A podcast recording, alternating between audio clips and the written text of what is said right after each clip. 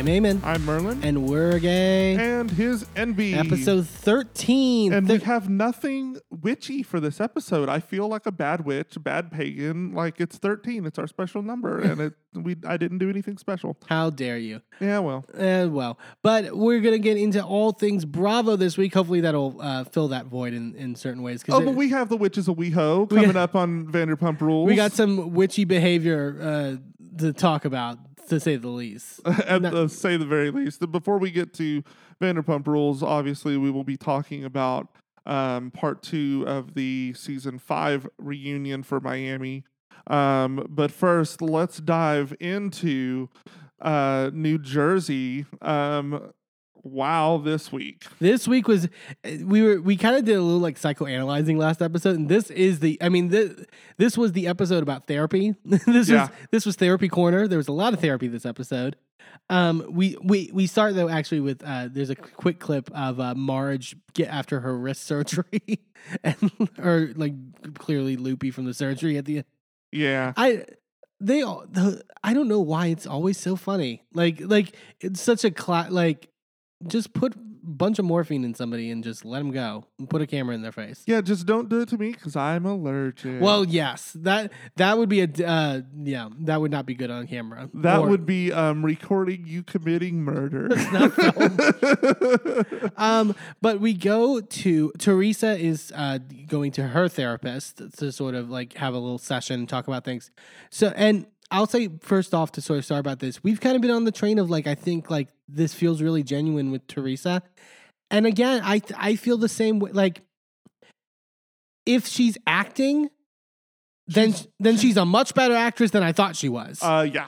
So like that's my like Teresa when Teresa is calculated, it's obvious. Like to, like for them like so that's why I'm like no, this has to be real. Like this has to be like like nobody fell for it when she said absolutely no she had nothing to do with danielle pulling margaret's hair No. Uh, you know we all knew we all been knew like it was written all over her face the posche fashion show thing where the guy came to say that Melissa was a stripper for him or whatever. Like she right on her face completely. Like she doesn't hide shit well. Like it's it's not in her DNA. so either she's been taking some a-list level acting classes or she's genuine Yeah. and I, I really do believe that it's genuine it feels right And she acknowledges like her past anger issues about how she didn't like, um, in retrospect, how she treated Margaret at last reunion. To, I mean, even that reunion, Luis was telling her like, "You need to stop. Like, you need. You're not Yeah. coming off like well right now because of how you're acting." And like, obviously, the obvious the stuff with the table flip and all that stuff. Like, she's you know, her anger has gotten the best of her, and she has. I mean, it's important for her to acknowledge that and like and I, I think that um, viewers we have a tendency to want to give the credit for that to Luis, and I won't discredit Luis because I do think that she has made this effort due to his suggestion and pushing. yeah, But she's done the work. yeah. She's put in the time and effort, and because she wants to be a better person. So I think that this just it's better for her. And I know that there's been a lot of discussion, like you know, at the end of this season, should Mich- should uh, Melissa and Joe leave, you know, or should Teresa and Luis leave? I think it might be better for Teresa to leave.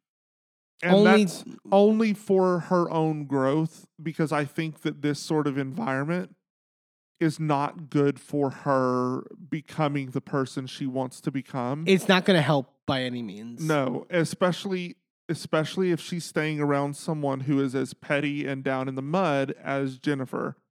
Sure. Like yeah. that is that is her MO. And if I'm- that is her ride and die bitch, then like that's not healthy for your for your relationships moving forward. But also, I mean, housewives in general, like it's Right. not. It's never going to be the place where, like, you know, like you can have moments of of growth in that time, but you're never. It's you're going to always fall off the wagon. I right. feel. The the time that the moment that you see people work through all of their issues, they're gone the next season. Yeah. Because they're no longer entertaining television.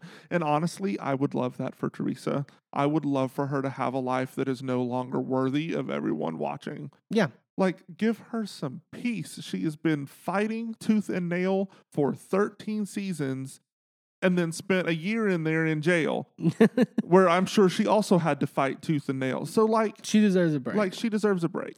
Um, but she gets into also like everything that's been happening with the whole like Joe not coming to the housewarming party and sort of all that stuff. She talks about uh, we get a little bit of the backstory of her family history as well about how her father was also very stubborn and that like they had basically Shocker. well, yeah, Nono was was incredibly stubborn. but that he basically like had an issue with one of her cousins to where they didn't talk for like two years. Yeah. and that because of that like they never had a like teresa and um her cousins like never really like had that distance and she's worried about that with milania and A lot of Gia people- and antonia A lot of people pointed out um you had your cousins on the show at one point and blew that. So like Yeah. it's not just based on your dad's relationship. You kind of fucked that up too, Teresa. well she and she also says that like he never really was the person to say like i love you to her Yeah. and that she she was saying that she taught gia to say it to him and that that's how it start like he was able to start doing you know being expressive in that way um and she talks about how she worries about it with her, th- their kids and that like antonia didn't go to milania's sweet 16 and milania was really upset about it and Yeah. like that the distance is kind of there um she talks about how also like she wants a, a wants peace and she wants a better relationship with Joe. She also though says that Joe's like anger kind of scares her in many ways. Like she talks about like how aggressive he was at the boys' night and like which and we'll get to Joe's kind of hypocrisy on this later in the episode. Like I think people could say, "Oh, that's Teresa being a hypocrite," but like I think she acknowledged she in the start of this acknowledged her her anger issues. I don't think she's denying that she also is dealing with that thing. Right, but I think, think- if she were to own that when she's talking to Joe about it, that would make a lot more headway. Sure. because I think that part of the issue is that when she is talking to Joe, it's still, yeah, but you did this. And well, and I want to see that interact because we really haven't had that interaction with them yet this whole Right. season. And like from when it was at uh, Danielle's house when Teresa and Melissa got into that fight, we talked about it. Like Teresa kind of conceded some things Yeah. to Melissa, and so I want to see what how that interaction would look like. and you know, I've said it in the past. I don't think they need to rehash all this shit. I think they just need to draw a line in the sand between the past and now and say what happened happened and we are all hurt from that. And that is something that we need to heal on our own. But we're never going to be on the same page with what happened in the past. And that's okay. I think we just need to own the fact that we hurt each other and we're not going to do that anymore. You have to take a little and give a little. yeah. in order to get to that point. Um, we go to Margaret's house and uh, she's invited Jen Fessler over. Uh, she talks about how like even though it- she's still recovering after the surgery as well, but that uh, she and she brought this up uh, like a couple episodes ago about that Joe Joe Benigno has been wiping her ass. I don't. I've never broken my hand or my wrist or anything of that. Like this might get into a TMI territory. People don't wipe with either hand. And most people just go with their dominant hand, I'm sure. I, I know that I have had issues with my shoulder and like having to switch sides is a pain, but it's not impossible, that's, Margaret. That's what I'm just saying. It's not impossible. Although you you really trying to tell me that you don't have a bidet? Well, and As rich as you are, you don't have a bidet in that house, in that house. that it's a very. I you could can see her get a Mr. day. Tushy for 50 bucks on Amazon. I know you got a Mr. Tushy budget. and she says like, "Well, Joe doesn't mind. He's a plumber. He j- it's just a job." It's like okay, yeah, but like cleaning out your pipes and cleaning out pipes are different. very different things. Uh, and then we also cut over to Jennifer's house, uh, where th- her kids are doing chores and and Jennifer and Bill are relaxing. Um, and so we're basically getting the two sides of the argument that happened at Jen Fessler's house. I love Jennifer. Her petty ass just being like, telling immediately starting with Bill. So I don't want you to be that nice to Margaret when you see her at the baseball game. I just just to start with that, it's just like wow. I Um, can't stand her this season. I, I well, and she the one thing I do side with her on is that she like she's like she said I was like a, a disheveled drug addict or whatever because I smoke marijuana. Right. And I did we talked about like I didn't like Margaret's marijuana shaming. And Jennifer does say like I have it. I I smoke marijuana at the end of a night when my kids are in bed. Like and it's still legal in Jersey. Yeah. So like, what's the big deal? what's the big deal? It's like having a glass of of whiskey at the end of the night. It's Right. not that, you know, crazy. I or you know the copious amounts of alcohol you know in the form of wine or cocktails that these women you know like nobody's ever died from a weed overdose No. It's fine. Um and and yeah, well, yeah. Um so Jen Fessler and this is why I like Jen Fessler this season. Like she kind of holds Margaret a little bit to account in certain ways. Like she was like the way you were acting was not you and like it's not it wasn't adult she said it wasn't very adult like of you in the the way both of you were she which- said not nice not nice. Uh, and it's like good. I good on her because I do think while yeah, you know, people can take a side whichever. I think it's I've talked about that it's reached a certain point with Margaret and Jennifer where they just start slinging at each other to where nobody looks like it. It's like who cares who did what first? Like it's like Yeah. you're at a place where it's just like it's all mess, and so like someone has to be the bigger fucking person at the end of the day. Um, but and and and Margaret's like, I'm not gonna you know confront her at the baseball game. It's a thing for charity. Like I'm not gonna worry about it. Um, we go to Paulie's house where Dolores is at. Um, this was the f- I I've always known Paulie was Irish. I mean, they've talked about Paulie being Irish. This is the first time I've noticed like Paulie's thick Irish accent. Like he said something about because I guess Dolores like fell in the shower or, or something and like he helped her up. And she said he says I think it's because you fell on your a-" like what? like well and he's got like really tan skin for an irish guy. Like we're normally super pale people. It's like he does not give that vibe whatsoever. But he like he opens his mouth and it's just the the fucking Lucky Charms like leprechaun. Like like maybe he was putting it on a little bit but i don't think so like i think it was legitimate and it was like really okay, I, I clearly Dolores finds it attractive. Um, and uh, Dolores' dad comes over, and Paulie and Dolores' dad have kind of hit it off, and and they sort of have a good dynamic.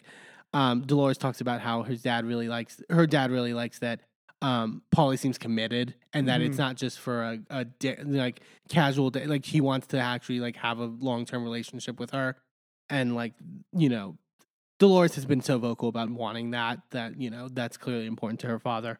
Um, and then we find out that Paulie has to go in. He can't go to the. I keep saying baseball, but it's a softball game. Same difference. Um, go, has to go in for a heart procedure, so he Mhm. can't make it to the game, and that's you know terrifying. Like, I I I ugh, I don't like any of that stuff. Um, and Dolores obviously is you know doesn't want anything to happen, and and is you know clearly cares a lot about Paulie. Um, and Dolores and her dad sort of go for a walk uh, with with dog. her dog's named Dog, uh, which I so it's, it's so it's so funny yeah, it's so Dolores. Um, and sh- they talk about like Frank's, um, you know, issues with sort of the sort of distance at this point right now, and Dolores' dad is kind of like, you know, you deserve sort of this happiness right now with Paulie because for a long time you drove that bus alone in terms of the dynamic, and Dolores kind of talks, and this is where I like Dolores talks about like I kind of put all my shit aside to give a family dynamic for Frank, even when he didn't deserve it. And she talked, and there was flashbacks about like, I mean, things were bad at a certain, like he was like throwing shit at certain points. He was breaking furniture. He was like, do like it wasn't simply like. I think we lose sight sometimes that it wasn't just like, you know, differences in sort of their Right. relationship. like, he was abusive yeah, and he, he, wasn't great and he and there's all the stuff with like his law like didn't he get like uh bar, like stripped of his bar license or whatever with something like so he was you know and I and I would hope and I think he admits like he wasn't the best husband like right so I and I know we've had a lot of discussions about this particular relationship offline. yeah I I feel for Frank because he has done a lot of work on himself to make himself not that person anymore. sure And while he has said, you know, that he, you know, still loves Dolores. I think it's more in the terms of once you love someone, you kind of always love them. There's always a part of you that is still connected to that person. Yeah. Um and it's it's sad to me because this is his family and it feels like out of nowhere and I, I question to me especially looking at this from Hank, frank's point of view it's i've got this family and it's a, not a traditional family but that's okay we've created this out of rubble you know we had nothing and we had devastation in this family but we have made it work and we have made a system and a rhythm that works for Yeah. everyone here and then along comes Paulie and things have to change. And i think from frank's point of view it looks like it's Paulie's fault. Um i don't think i don't know that that's necessarily the truth but i know that that is a possibility because we're still not getting from dolores i don't want him around we're getting more from dolores Do, doing it for it, even if he doesn't vocalize it necessarily to her, she's still saying, "I want to do it for him." Like I, out of respect for Paulie, like right and that's where i have a problem it's like she should do it for her. there's I agree with that. there should be no man that comes into any woman's life and makes any demands on who she can or cannot have a relationship with. Right. I what I will say is, and we talked about it a little bit a couple episodes ago with like Joe Gorga and like the kind of like Italian family and sort of the rules in that regard. I think more that the more I listen to Dolores talk about it, like I think she didn't choose out of her heart to keep this relationship going in spite of all that Frank did. Like I think it was in many ways kind of expected of her because you're the you're the wife, you're the mother, you have to like put your feelings on the back burner. You have to put your emotions on the back burner to preserve a family.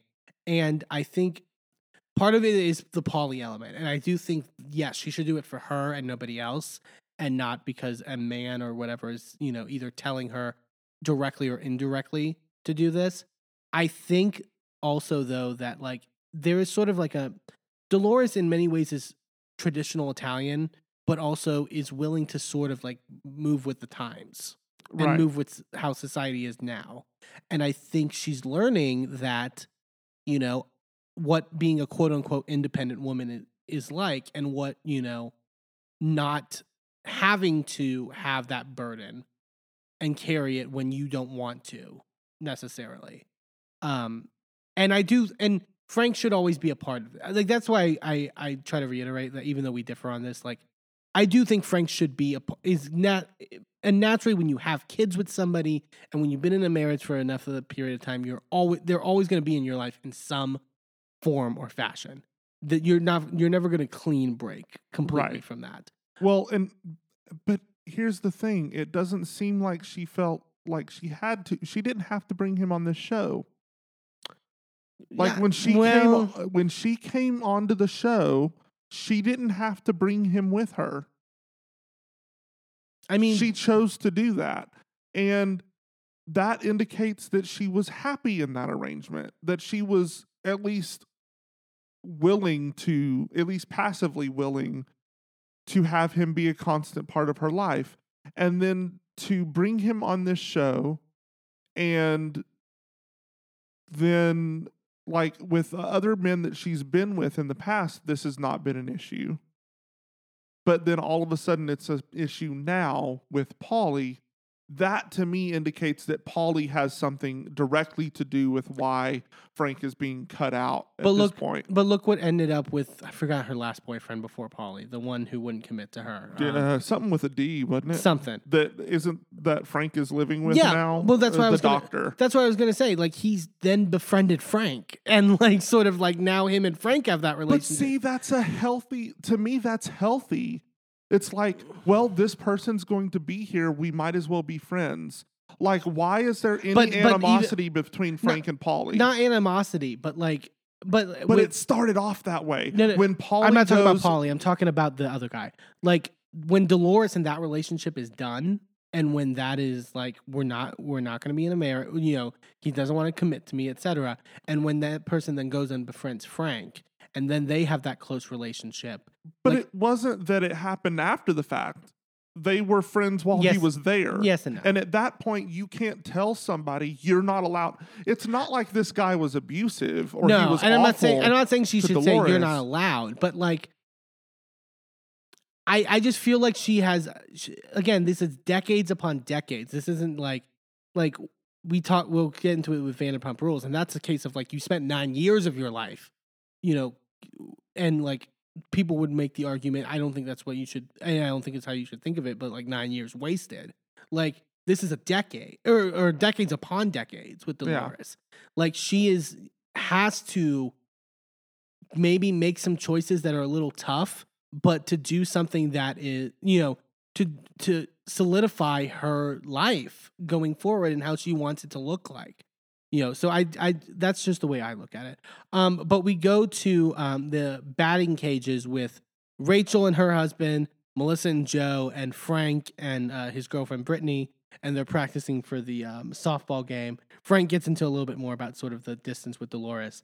Um but then rachel uh tells melissa about what Jennifer and Teresa were telling her at Danielle's uh, uh, daughter's birthday party about, you know, you'd rather have Margaret as a friend than an enemy, was what Teresa said. And then Melissa's like, well, this is proof that like Teresa's not actually changed. She doesn't give, you know, doesn't want to be a friend with Margaret, etc.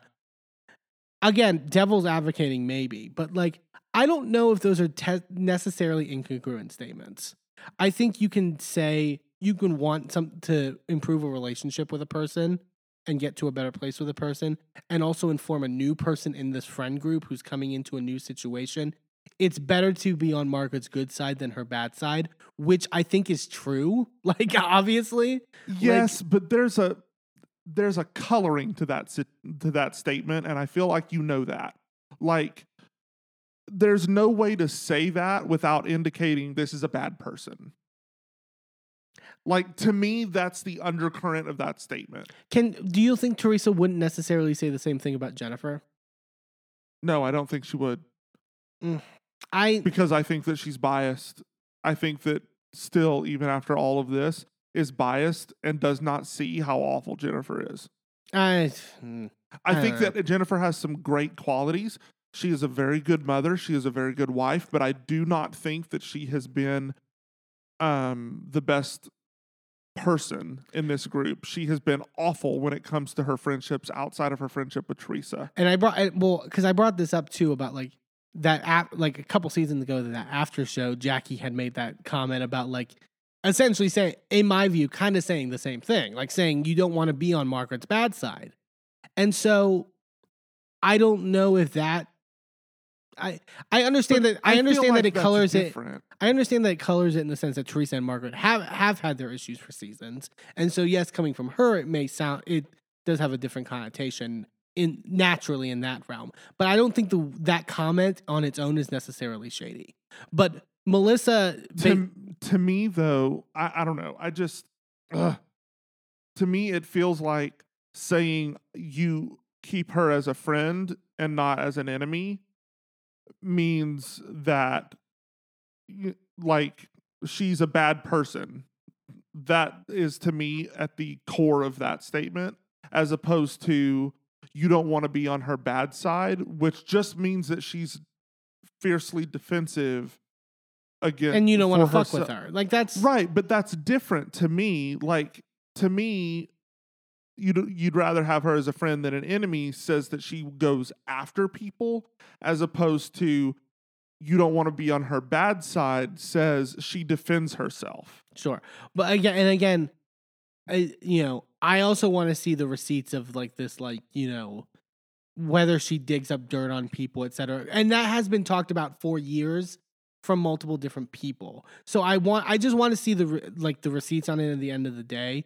If there are no receipts, then it's probably, then it's bullshit and whatever.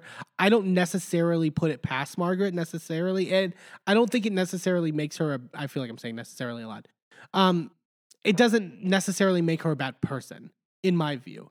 But No, I don't think it does either. But I think that getting back to Margaret's point, I think the point is is that when you are trying to repair something with someone, you don't talk bad about them behind their back. well, that's my thing about this cast and just Housewives in general too. It's just like, do you think saying something it's not gonna like?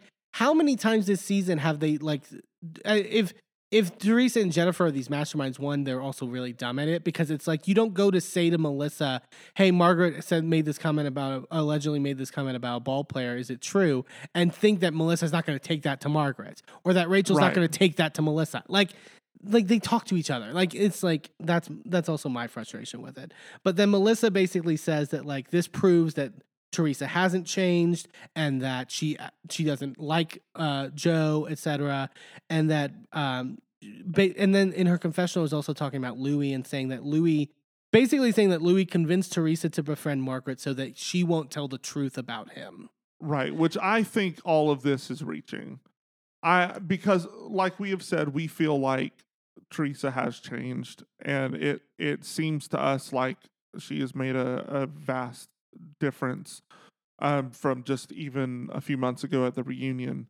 But I think I, I know again we we talk a little bit offline when we're watching these and um, we talked about how we think that a lot of their view is just old hurt coloring what they're seeing now and they're not able to see the truth of it. Sure, but I think like it's very it's very hypocritical in certain I mean Uh, oh, like- yeah like i mean if if Teresa would have said something of that effect in your direction, you would have raked her over the coals for it. Where it's where you where you're pulling it from nothing, and you're Yeah. ascribing that to that person. Like that to me, it doesn't help your like.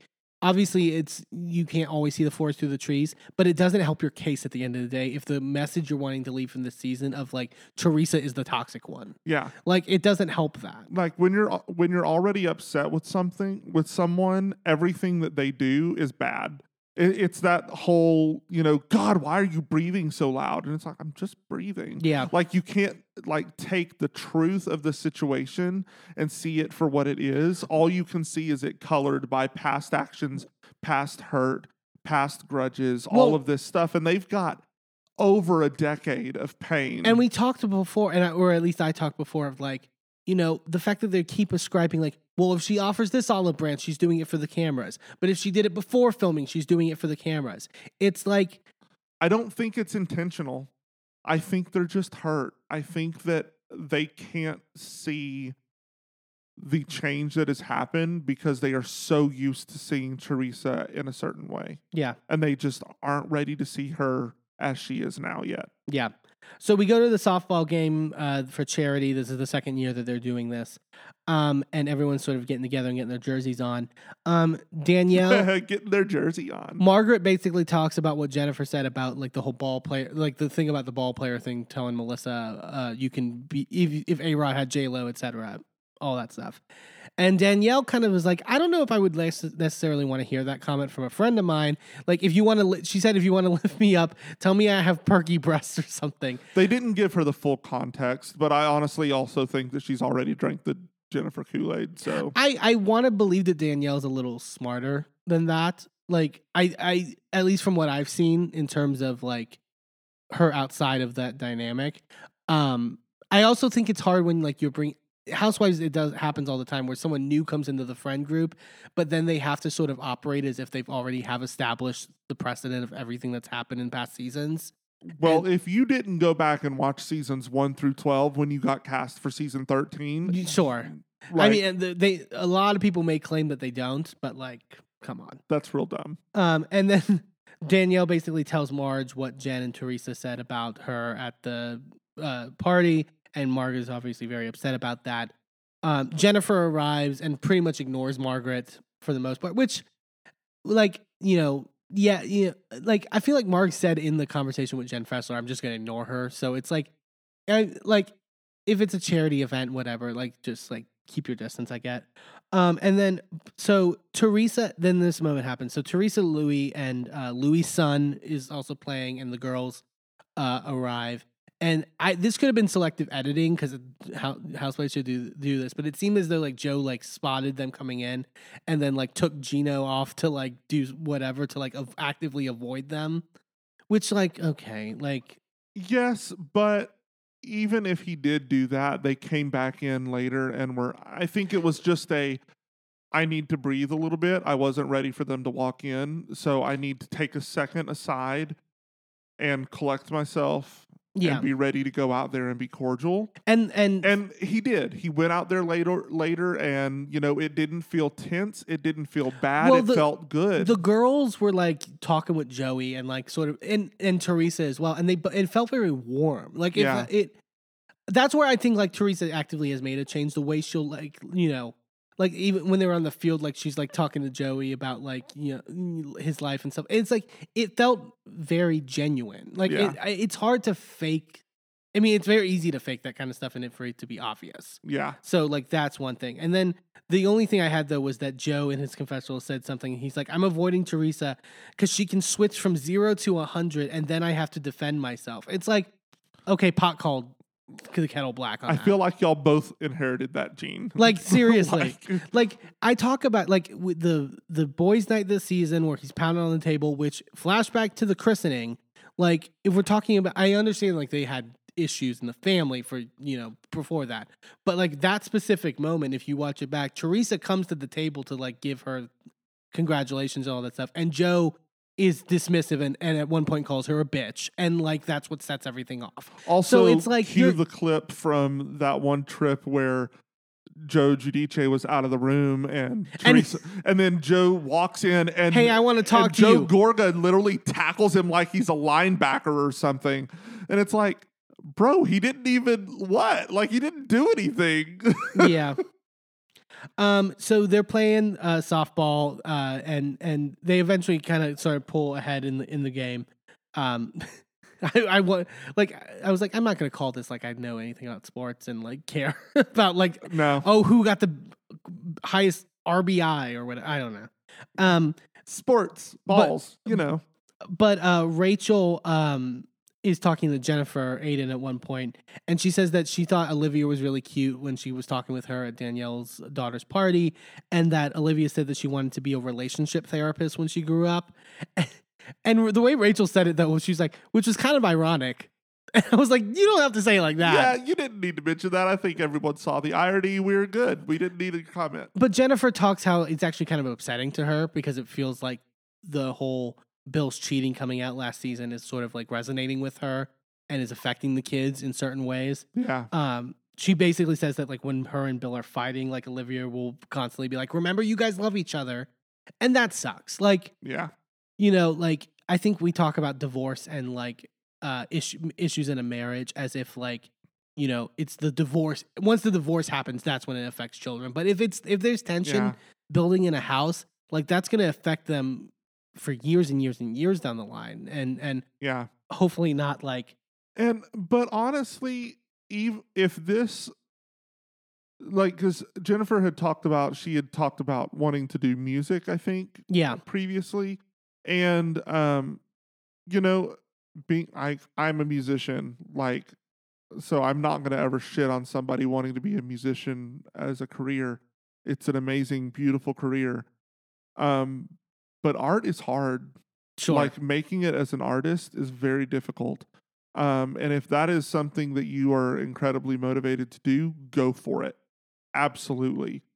But I also think if she is inspired by this that her family has gone through and use it for good. and uses it for good to help people and it makes her feel like she is like making a mark on the world and making the world a better place, then good for her. I mean, look at what Gia's doing. Gia's getting into immigration law and Right. studying that. And know, if it's something that she enjoys and she feels like there there's like um when you're in your element and you're doing kind of what you were meant to do you Yeah. feel it like it it resonates in your in your spirit it resonates in your soul and if this ends up being that for her i know she's like 11 or 12 but like if it ends up being that for her then maybe that's why this happened in the grand scheme of things. You know, maybe this needed to happen so that she would be motivated into what she was meant to do. Yeah. You know, and I, I think there can be good to come from this, and Jennifer just kind of needs to let it be. If it's a momentary flash in the pan, then it'll be a flash in the pan and it'll die. Well, and we'll and we'll get to it later, but like I feel like her she's talked about it a couple episodes ago of like because like wanting the best for her children all the time and Right. like not and I think part of it is not releasing control in certain ways and and wanting to protect them in every possible way imaginable. yeah. And it's like that's not realistic just in life. Like yeah. it, you know. Um, but they win the uh, softball game and they raise two hundred thousand dollars. So uh, I like that this was like a reoccurring thing that like, they did last season. This like I like sort of like y- you know yearly trends that they do on the show. Like, yeah. I really like that. and it was a fun little you know sort of moment. Um, so but we start the sh- episode with therapy and then we end it with therapy because then we go with Jennifer and Bill to uh, sort of a marriage counselor uh, to talk about their issues and that you know Jennifer talks about how like it took a lot to get Bill to do this because Bill's very opposed to therapy. Um, he seems very sort of like old school in that regard. Um, and that she's like she basically tells him like you know bring up anything that comes like don't be afraid to speak your mind in terms of this. Um, I really like this scene because I feel like this is the most vulnerable Jen's been in her time on the show. Like actively, like just like because here's the thing I appreciated last season, like when Margaret brought out the room of or the what Bill did, anyone could have like doubled down. They could have like you know tried to make an excuse. They could have tried to. I think a lot of fans really liked that Jen owned it in that moment and sort of like was very Yeah. honest that whole season. Like, and I th- I think we see it here, and I appreciate that from her. Like, it seems that she's willing to sort of show her whole life, even the messier parts, in that way. Um. I what I didn't like is that online a lot of fans Oh, you were saying this. a lot of fans are drawing a connection between Bill and um, David Beador. Not the same thing. Shannon's abusive ex, and absolutely not. I They're, get they're that- saying he seems checked out in the same way, and it's like, no, he's guarded because of culture. That does not mean that he's abusive. That does not mean that he, no, you know, you know, any of the other myriad of things. It's not even comparing apples to oranges here. I mean, even if you want to make the joke of, no, she's in Jersey, she's not in New York. Okay. But um, even if you want to say it's not even, or try to make the comparison, it's apples to oranges, I would argue that it's something more akin to, you know, trying to compare apples and like a Martian. They're vastly different things. Yeah. They're not in the same category. They're not in the same. They're, Bill- they're barely in the same solar system. Bill Like, doesn't cut Jennifer down in many ways. Like, and also Jennifer and Shannon aren't the same people in that Right. regard. Like, they're vastly different. So it's like, I yeah, I don't like that comparison. And like, you know, Well, and it vilifies Bill, and I, I think that that is gross to indicate that Bill is anywhere near capable of what David did. David was, in many regards, a monster, yeah, and that is disgusting to malign a person of color to that based on a blip on a television show. Also- like it's not. also people have marital issues, and people are like, like it just because it, like you know, there's marital issues, and then there's like, you know, like you said, abusive shit that's like beyond that. yeah, this is very different. So, but and Jennifer sort of uh, brings up to the therapist how she's worried that the kids are taking it. She says that Olivia like will tell them like if they're bickering or whatever to be like, okay, guys, kiss, like, like, and that is hard because you could tell Yeah. that is something that's like r- resonating. And Bill kind of talks about that like he kind of has the perception of being t- the tough parent of the two, hmm and that you know uh, Jennifer's always viewed by the kids as being more supportive. So when the affair stuff came out, it sort of compounded in that regard to where you, It's easy to make him the bad guy. yeah, and I can understand that, like feeling that way. Um, and then so he's, but Jennifer talks about how like part of the frustration she has is that what happens then is that Bill tries to pass the micromanaging of the kids onto her, like not just the general household stuff, but like the because he talks about like being really tough on them and that sh he that she needs to pick up some of that load but it feels like, like jennifer is like it feels like I do I run the house in many ways in in every other aspect of the parenting dynamic and then I'm getting critiqued for not doing a good enough job as if I'm sort of like yours like you're my supervisor in Right. certain ways. And I understand that too.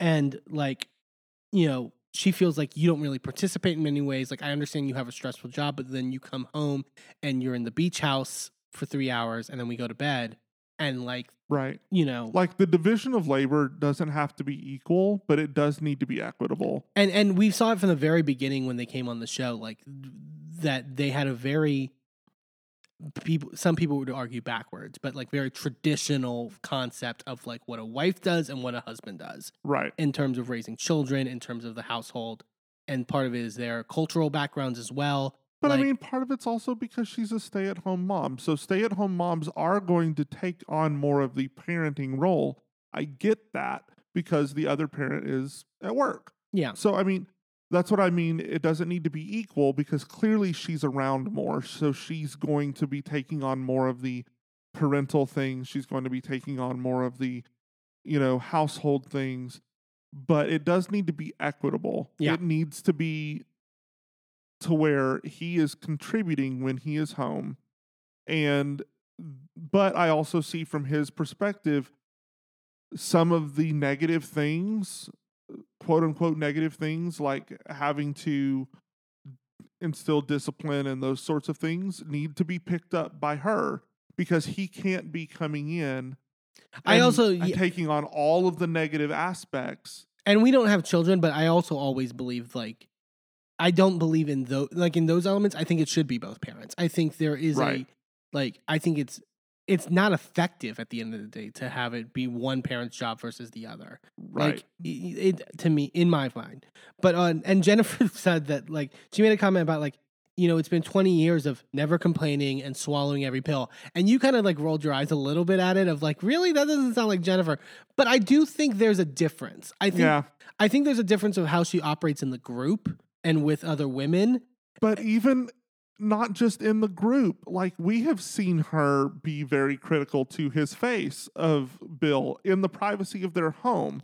So i mean it's not just that she just takes and maybe she did before she was on the show. Maybe she decided i'm on television i need to grow a backbone. That's what I feel. but it doesn't feel that way. She feels comfortable in that role in my view. And maybe it's what I was talking about, like with Dolores. Like maybe over time, maybe growing in sort of a more modern era, like maybe you're slowly starting to learn those things. And sometimes when you learn those things, sometimes you go overboard with them. And Right. sometimes like you push the boundaries a little too far in that regard. Yeah, and I mean, you and I talked about this when we first got together because, um, like my ex before Eamon was extremely abusive, um, and through like going through that and the trauma of all of that, I learned to stand up for myself Right. and I learned to put my foot down when it came to um, my opinion of things, my memory of events, and things like that. Um, and it, I when at the beginning of this relationship, Eamon was a lot more laid back and timid in his opinion on things. And I was very worried about running over him. I was very worried about making sure that I didn't overstep those bounds Yeah. because I didn't want to become the person that I had just left. and and vice versa like knowing your story like i was also very conscious of like allowing you to not be timid and not you know and to be able to like support your opinion and support what your your stance on things and not you know have you shrink under. So i think that that was the issue. It was and like the a, reason that that worked is because we communicated that. yeah. And like it, everything comes down to open and honest communication. And i think that's why you know maybe we should have a like couples therapy podcast but oh god. um like i think that's why we have worked so well together as a pair because uh, like a lot i hear a lot of people say you know it's really hard work being in a relationship and i'm like really because there've been challenges that we've faced, but it's always been us facing them together. It's Yeah. never been us against each other. And I think that that is a fundamental difference in the way that we view the world. We are partners, we are husbands, and we face the world together. Like if we have to like fa- if we're surrounded, we're back to back. We're not facing each other. Yeah. We're not fighting each other. We are facing a problem. We are finding a solution together. And I think that that is the fundamental difference and the reason that we don't really find a lot of difficulty in being married. We find a solution together. And I, I don't know. Yeah, no, I totally agree. Um, but it was really good to see this therapy session at the very, even the messy parts. Like, good to see like communication, at least in the like sort of so, safe realm between them, Yeah. was was good to see. And I think this was a really good episode overall. Like Jersey, like we talked about, we joked that like we're really like psychoanalyzing certain things, but I feel like Jersey's the season to do it, and they're giving us a lot of material to yeah. do it. Well, and with them being a family dynamic, there's more to, we get to see more of their lives. Yeah, you know, as a comparison to other shows where we don't really get deep into their families. Um, it like Potomac, for example, we don't really get a lot of deep dive into what's going on behind the scenes. We really just get the women and maybe their husbands. But you know, there's not a lot of kids involved. There's not, you know, half of you know, you know what I mean? Like Yeah. there's not a lot of depth when it comes to people involved behind the scenes. So it's hard to go to that place, especially when you have half the cast hiding all of that stuff from us. sure. And Jersey doesn't do that. There's the so open. much transparency on Jersey, and I really appreciate that. And I think it's why it's one of the fan favorite shows because it is so real and it's like it doesn't feel fake at all. It doesn't feel like anyone's hiding anything. It's just open and honest, and it it's refreshing when it comes to, and it does get dark because of that. But I don't know. I just it's it's interesting and it brings something different that nobody none of the other shows do. I agree. Um, we're going to take a quick commercial break, and when we come back, we're talking part two of the Real Housewives of Miami reunion. Don't go away.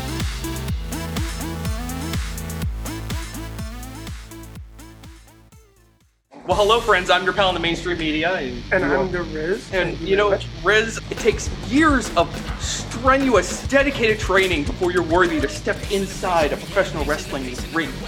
But it takes even more time to develop complex, highly astute opinions about professional wrestling. Am I right? that is correct. And you know where we can combine that? Yes, On the Wrestling Man. that's right.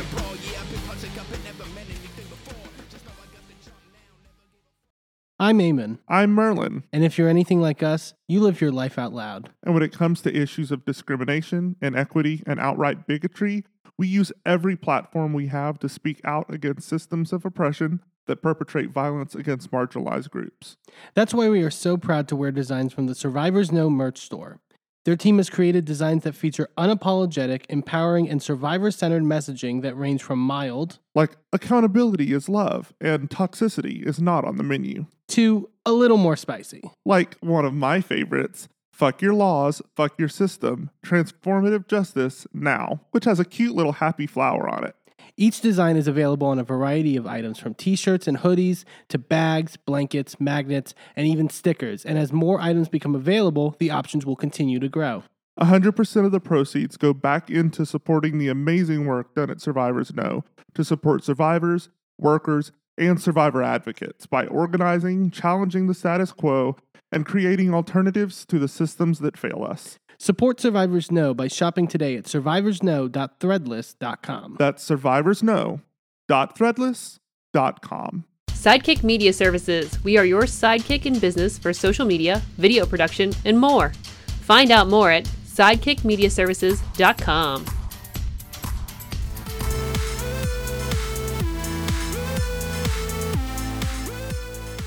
Welcome back to A Gay and His Enby. Let's take a trip south to the very almost tropical uh, tip of Miami, of uh, Florida into Miami. I love that you said it that way because technically we're in New York City for this, but Uh, oh, that's true. We are. it works. It's fine. Um, but the, this Miami reunion, it's In that case, let's cross a bridge. yes, exactly. Um, we're coming back from uh, the explosive first part um, with the uh, sort of Alexia moment of her making that comment about like, well, if you believed in yourself, Lisa, you wouldn't have let Lenny do those things to you. And Lisa, I will say, handled this in a really classy, like, Good for her because she way. could have clawed her eyes out, and I would have supported it. But um, good for her for holding back. yeah, Lisa's very much like. She's dumb in many ways, but in sort of certain ways, but she's mature also in in many ways. Well, and she didn't let her change the narrative off of herself. yeah, and that's that's what she was trying to do was change the story and move the story off of herself onto Lisa. And it was like, no, no, you're you're keeping the focus. We're not Yeah. moving this. We're we're staying on your neck. Yeah. And then uh like Andy asked if like there's any like last minute people like Alexia want to apologize to and she apologized to, to Julia again about the Russian prostitute comment and then apologizes to Guerdy and Guerdy accepts it and was very much like it was probably a misunderstanding whatever. Um, but she notably does not apologize to Adriana, um, which they all sort of kind of pick up on. Uh, and then they go on to a essentially a lunch break. Um, but the cameras follow them, which this was like I normally hate when they do too much of like the backstage stuff. It But- was necessary. But it was very necessary. Nicole and Guerdy are talking. Um, I like Nicole like said that like Alexia really only like majorly apologized to Julia because that was one of the things in which like she could have gotten canceled for. right. Which like fair point. Like I think I At mean the end of the day, her apologies are self-serving. I mean, I don't think there's like a large like how dare you say Russian women are prostitutes like dynamic like like that's not in terms of like the people like calling for cancelization of people that's not like you know but yeah, I mean, but I, I mean also, it's very like anti-woman I guess but like it, it is very anti-woman but i also think that with you know things going on in the world today a lot of the people watching housewives are not necessarily pro-russia so, Sure. so maybe maybe that's why there But wasn't Ju- a giant yeah but and Julia's not either like even though she is Russian like Yeah. you know she you know well but people will throw people in of a nationality together doesn't Sure. matter their opinion or their stance on things Yeah. Um, and then Alexia goes back to uh, to talk to Julia to sort of like apologize again. And the whole time Adriana's like in the corner, like It's getting her makeup done with this ring light. Um, and just overhearing everything. Um, and so like they sort of start talking and like Julia's like, I just kind of want you to find peace with Adriana because me and Adriana friends are. Or Alexia's like, I don't want to, you know.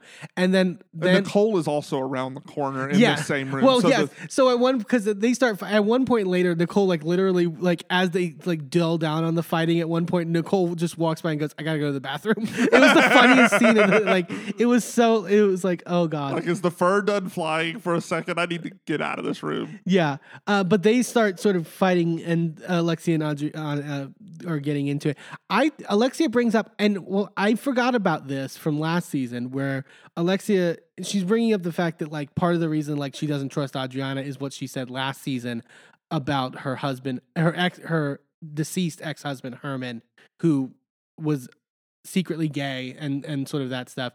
And uh, Adriana, I thought was out of pocket when she was like, "So I have a friend who says that he died having sex with a man." Like you didn't need to say that to her. Yeah, you didn't need it was and I think we talked about it at the time how that wasn't that was like you didn't need to bring that up. Yeah, and was- so it, I can understand also like it is a pattern with Adriana of doing this, like sometimes, and so I can understand also like as much as the Frankie comment was like you know it, she at a bigger point, I can understand when this person has made those like repeated comments Mhm. that you think it's coming from a malicious place. Yeah, I think she just doesn't like she sees con like she sees connections where things are um related and she'll bring it up and not realize it's inappropriate until after she says it and sees people's reaction. Yeah, it's hard to tell. Like uh, Adriana, even in the first three seasons, was such a fire starter. She a lot of seems to time. like just stumble into it though.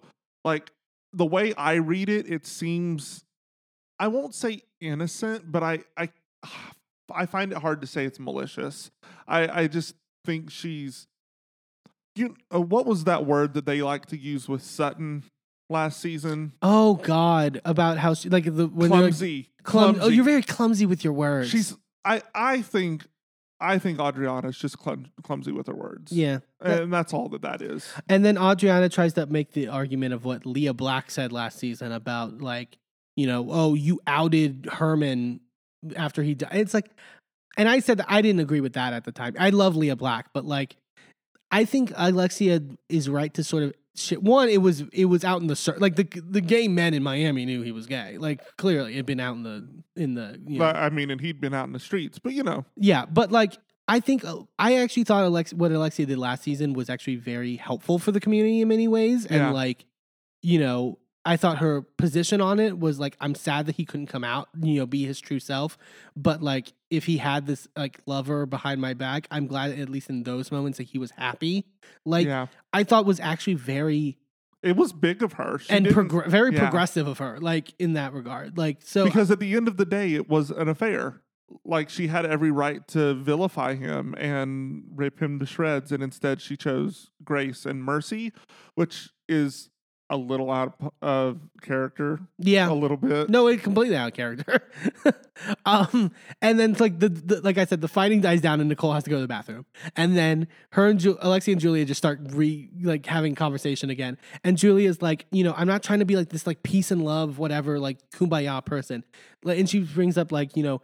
Martina is like, you know, she she was apparently supposed to be there that day for the reunion, but is too sick from her chemo Yeah, and she's just like, I wish, you know, part of me just wishes that you know we don't have to go for each other's throats. Like it's, I'm just saying it to like put it into perspective. And Alexia is like, I just don't want to be made out to be like I'm a mean girl, like that I'm this like vicious mean person. And but you are though. she is, and and well, and like ten seconds later, she kind of proves it. So she starts crying, and then you just hear Adriana in the background. Those are crocodile tears, Alexia. and Alexia is like, you know what? And like goes back to fighting Adriana. but but is it is it at this point that Alexia was like leaving and then Adriana says that and she comes back in? Yeah, yeah, yeah. So when that happens, there's a part of somebody's crew is this shorter black woman uh, that's like maybe in her late 30s, early 40s. I think it was. She's got a face mask and a turban and like Yeah, yeah, yeah. And she's like right in Alexia's path. And so she's between Alexia and the camera and she's like, oh shit. like trying to get out of the way. It's a really I- tight space. I cackled because she was like, I don't want to get between these women. Like, don't put me on television. I don't want this shit. like, I'm just here getting paid and then going home. Like, this is not. don't Yeah. get me in the crossfire. This bullshit. and uh, and to the, speaking to the like mean girl element of it, Alexia is like, you just want to be like us or whatever. You want to be bl- you. That's why you dyed your hair blonde like us. And it's just like. Uh, Again, we talked about it last episode. Like Alexia embracing the villain, just like being like, yeah, yeah. And so they storm off, and then like they get ready for the part, uh, the rest of the reunion. Kiki's there, uh, is finally on the couch. Uh, they ask Kiki about her uh, fight with Adriana on the boat for her music video, where she had the Burger King back in her hand, right? And was eating the cold whopper. and she's just like, "You look, look, look, I struggled a lot, and I ate cold Whoppers. I got no problem with that, and I was hungry." I love Kiki. Um, so uh, they go to Julia. there was a shady question about like Julia, do you like now looking back, do you remember your daughter's school name because she couldn't remember what it was? Apparently, no, still no. But Yeah. it's like a three letter And it's in name France. and it's in French. And sh- like, so I- I mean, I get it. She's like already learned two full languages fre- fluently. Like, yeah. try to make her learn France or French too. No, just let her alone. Mhm. Um, so, but but then we get more into sort of the Julia Martinez stuff. Um, we she confirmed what we thought, which was that the adoption's on hold right now, the, the Yeah. adoption process. But that she says that they were pretty far along. Yeah, like they were literally just waiting for a call from from an agency that said that they had someone. And you know, we had talked off uh, offline about the worry of oh no, what if they had ended up with a child Yeah. and then this happened and now like what is that like and now I'm a little bit worried that it's going to put in jeopardy their ability to get a child in the future. I hope it's. I mean, the yeah, I hear the process is like very stringent and like that. Even that could be like a mark against. It just that would make it more difficult. Well, and it also makes it more of a dealing with a uh, newborn or a toddler is going to be very, very, very difficult for Martina Yeah. recovering from cancer. If she recovers, God, I hope so. But like she's facing two cancers at like right now. And it's going to be a hard, a long, hard road. And we don't know how many years this will take. She's already in her 60s. Yeah. So like I just I wonder if this is maybe we need to put this down and like focus on Martina, focus on y'all's relationship together and put this dream away. Yeah. Like it's it's time to to let it go. They talk about um the sort of really sweet moment where Julia gets into the water with Martina and they're as they're swimming and stuff like that, and how like it was a big moment for Julia because she doesn't like water and like that it was romantic and that. Um, she talks about sort of how she also the cancers kind of like helped her evolve on the sort of the stuff that she was like expressing during the season about like she doesn't just want dinners for two anymore, and she says I would give anything for a dinner for two with Martina now because of Right. everything, and that's obviously it's you know terrible and like so so heart wrenching. Um, and then I like that Andy brought up like she he was like I really love seeing you two at BravoCon, and like Martina was like carrying your purse at certain points and like so proud of you in that regard, and Mhm. like asked a lot about like how it takes for like how it feels for her being such a tennis legend and such a celebrity in that regard to like be the second in the relationship and and that she was like that Martina just takes to it like a natural and that it's like she's more than happy to like, you know, Did you notice the picture? Which one? The, The picture so at BravoCon they have these floor decals. Yeah, yeah, yeah. of you know all of the Bravo stars and they have their names on them, but they're like the Bravo logo, Mhm. kind of like the Hollywood star, you know, stars, right? Right. Um, but it's the the chat bubble, the speech bubble, the the Bravo has as their logo. Did you notice what the next bubble up from No. Raquel? Whoops. I saw that and I was like, ah! step on it, step Step on it, Martina, get it. I think that not knowing in retrospect, but yes. Um, but the, yeah, no, this was it was a really sweet moment, and it, it, I, I like we said, I love the relationship, and hopefully, you know, like Martina can get past this because it's you know really great to see them together on this show. Uh, they take another break, and Marisol takes a bathroom break.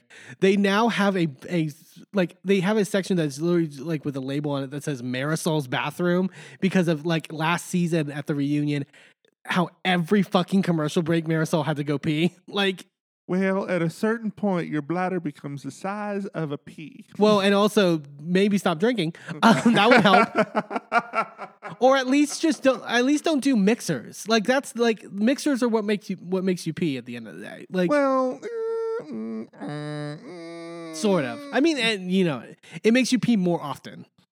I would argue, but and then what was that? Like Lisa brings up that her makeup artist has like a pee funnel. I don't know why she brought this up. I don't either. I think she maybe it's like one of those. um Yeah, like it's like a catheter essentially. Like, No, it's not like, directly, but like no, like I know that it's like a uh, what's the brand name? Like Oh, a pee- God. like a like a peewee or something like that. But it's something that a lot of um like women will take it camping, you know, for accessibility, and also a lot of trans men use it. Oh, okay. um like so that they can like use the urinal in the men's bathroom and it's less awkward Right. um and so it to me i was like oh well this is nice like placement of a Really of a, thing. of a really important thing but then like everybody kind of blew it off and it wasn't in a great light like it could have been yeah, like see, I didn't know. highlighted a little bit better I didn't know any of that. So yeah, uh, definitely. Um, and then they come back. So Nicole starts talking about the, or or they bring Andy brings up if anyone's talked to um Anna Quincoces who was on season 2 Mhm. and she's someone who's very vocal online, like about the show and some of the people on the show.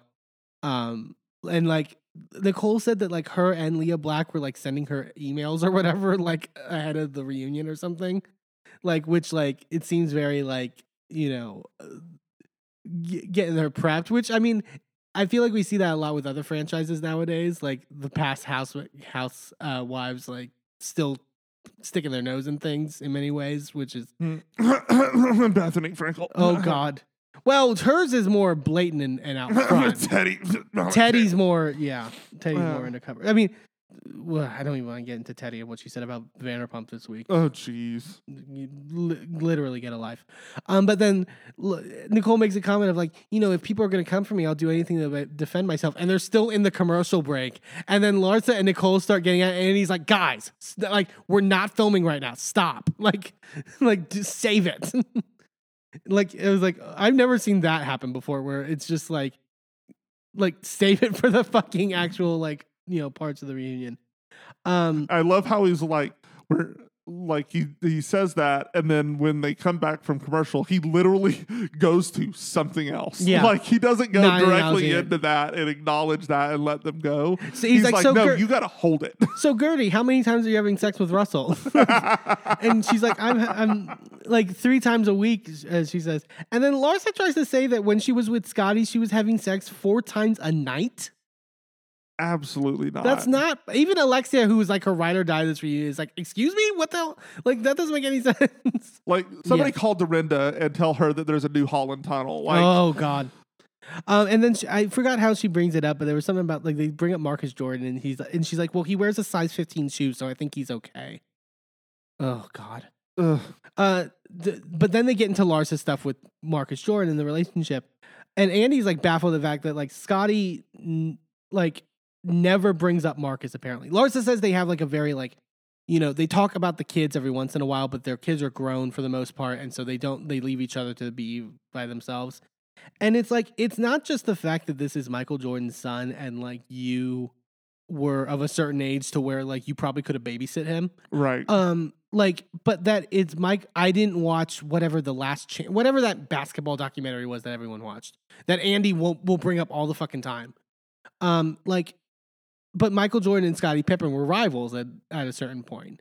And so it's just like getting with your ex-husband's rival son is and just being like well i we never knew each other and and you know you know i just we just hit it off. Okay. Like lars is so dumb. She's so dumb. Like I just I would just the optics I would have stayed away from that. Yeah. Like it's not again there's like how many men in this world like you can pick from literally anybody.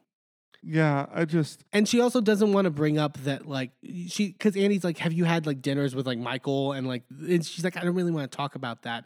She like d- basically is like i'm not going to talk about that. She did that with Tamron hall as well which is just like i i don't want to talk about my dynamic with michael jordan.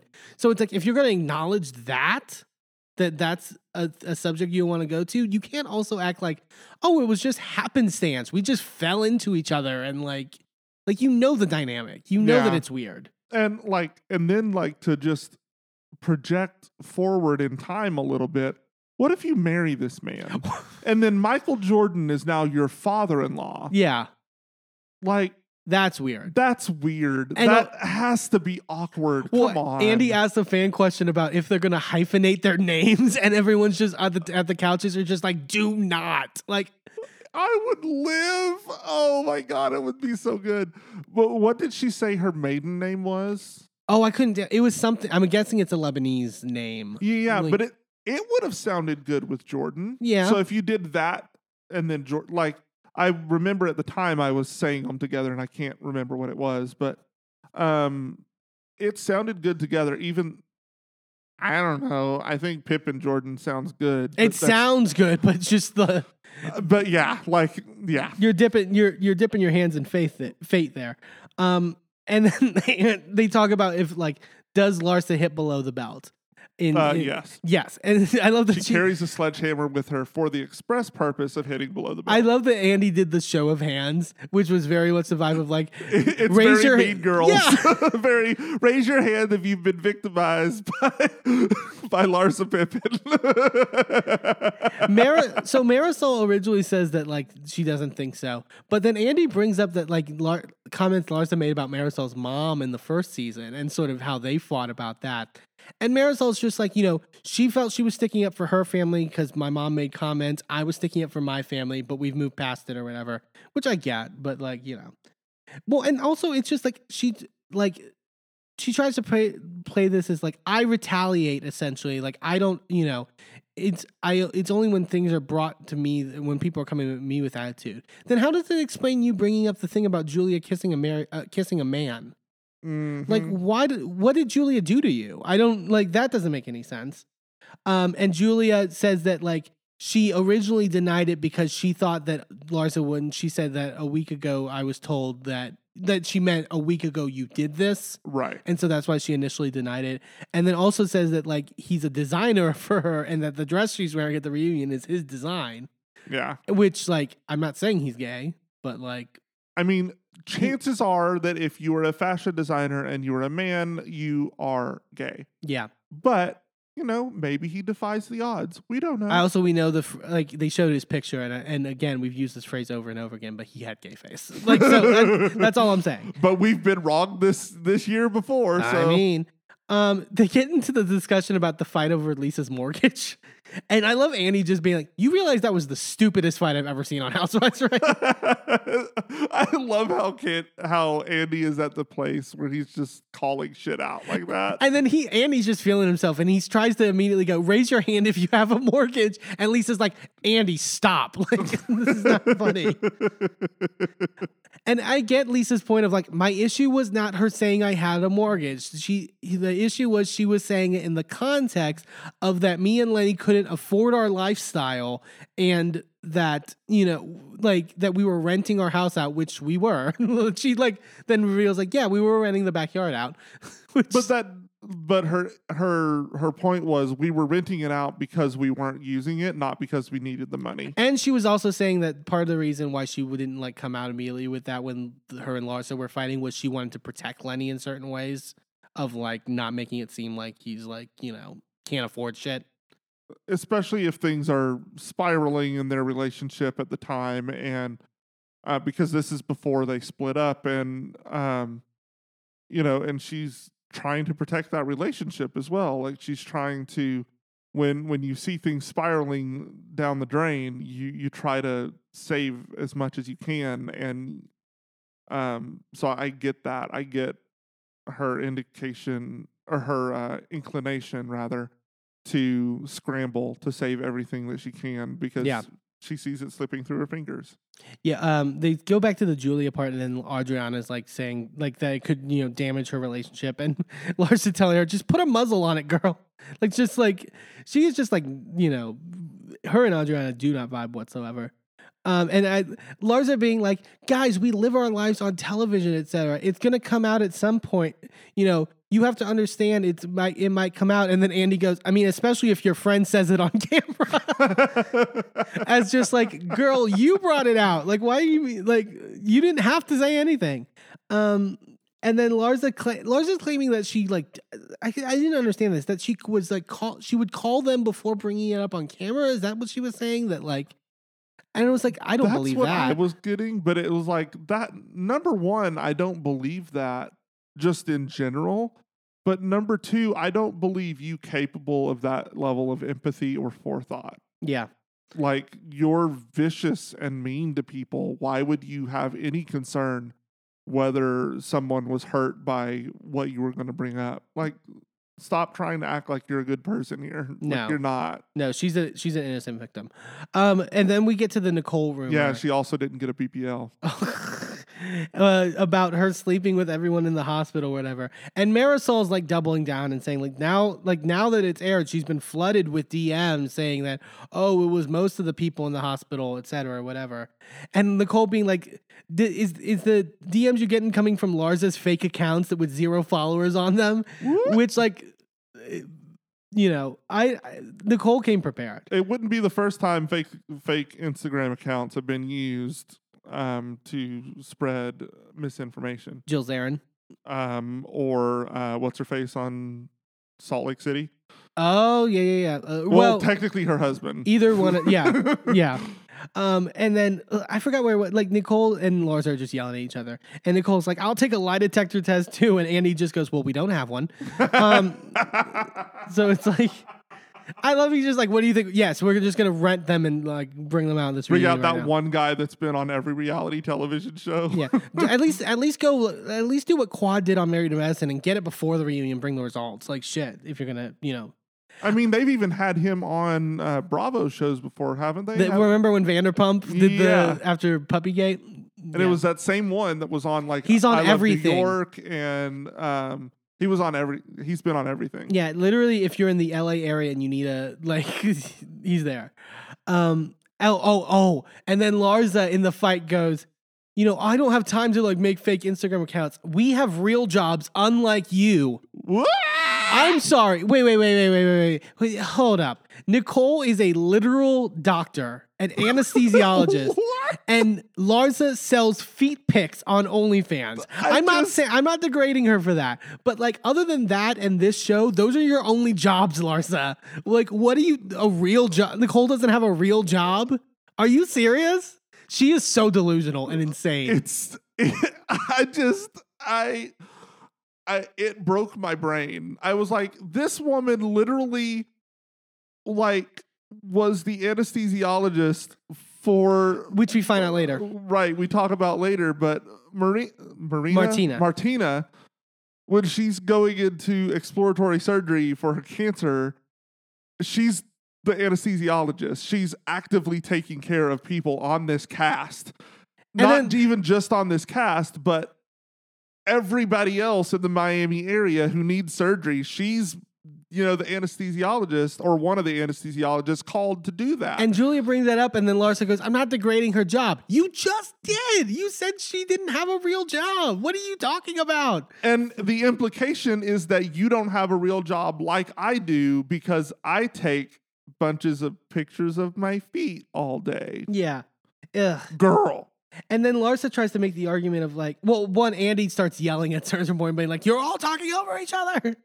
Um, and then Larsa uh, is like, you know, oh, you can't talk about like decor, like how this could damage you when you're on camera talking about tits and ass and talking about giving blowjobs. It's like that's not the same thing. Like she, She, was talking about having sex with her husband, or not husband, boyfriend, husband? I can't uh, remember. fiance now, but fiance now. So like she was talking about having sex in a committed relationship and she's also not wearing these revealing outfits in the operating room. yeah. Like every other surgeon and anesthesiologist and nurse in that operating room, she's wearing scrubs. What she does in her personal life outside of the hospital and outside of the people that she works with in the hospital literally has no effect on her professionalism. yeah, at all. it literally yeah. And then Laura says brings up that she's upset about Anthony's comments about her, that she's a homewrecker and stuff like that. Um, and it's like she's like, and that's why I initiate. And she tries to be like, well, that's why I went after Nicole with that stuff. And it's like that's because I was because I always retaliate. And Andy's like, that doesn't make any fucking sense. Like you didn't see that until it aired. Yeah. Like what are you talking about? Um, and then she's like, "Oh, he calls me a homewrecker. You're a homewrecker, working your way off the ladder." And Andy's like, "That's not what a homewrecker is. Like, that's literally not the definition of a homewrecker." You, you it's right there in the name. It's where you wreck a, a home. Like there was no home to be wrecked, therefore not a home wrecker. I don't understand. Larsa is so bad at this, but like she's also so like conceited to where she doesn't understand that she's bad at this that it becomes hilarious. uh consider who she's close friends with. Yeah, there we go. And then there's the discussion about the whole bastard child thing again and how like I wasn't shaming you by saying you had a child out of wedlock or whatever. And I love Andy just leaning over to her at one point, not just conceding anything, and just goes, Look, it's an asshole thing to say. Like, like uh, when Andy Cohen is calling you an asshole. yeah. like But also, so apparently this was the moment that like the because the, when the reunion filmed, there was all these this like Guerdy went in interviews and basically because there was oh because Andy like had Instagram lives about how he yelled at Larsa at one point, and everyone's like, why did he yell at Larsa? Like and like this is not yelling. he didn't really yell at her. He didn't even raise his voice. He was very firm, but he didn't yell at her. Like but he also was like just pointing something out. He wasn't even like being firm, like in the way that he was firm with Gizelle, like, no, you're going to talk about this right now. No, this was more of a, okay, but you're you're being hypocritical because what you did was the asshole move, Yeah. not anybody else. I- so- and they also they talk about the disinvitation mirror that Nicole sent Larsa. So. And I love it was at that moment where I became a Nicole stan. It was uh, I also love so Ju- Julia's asked about it of what she thought. She's like, "I'm sorry, I I know it, you know whatever, but I thought it was really funny. It was classic British humor.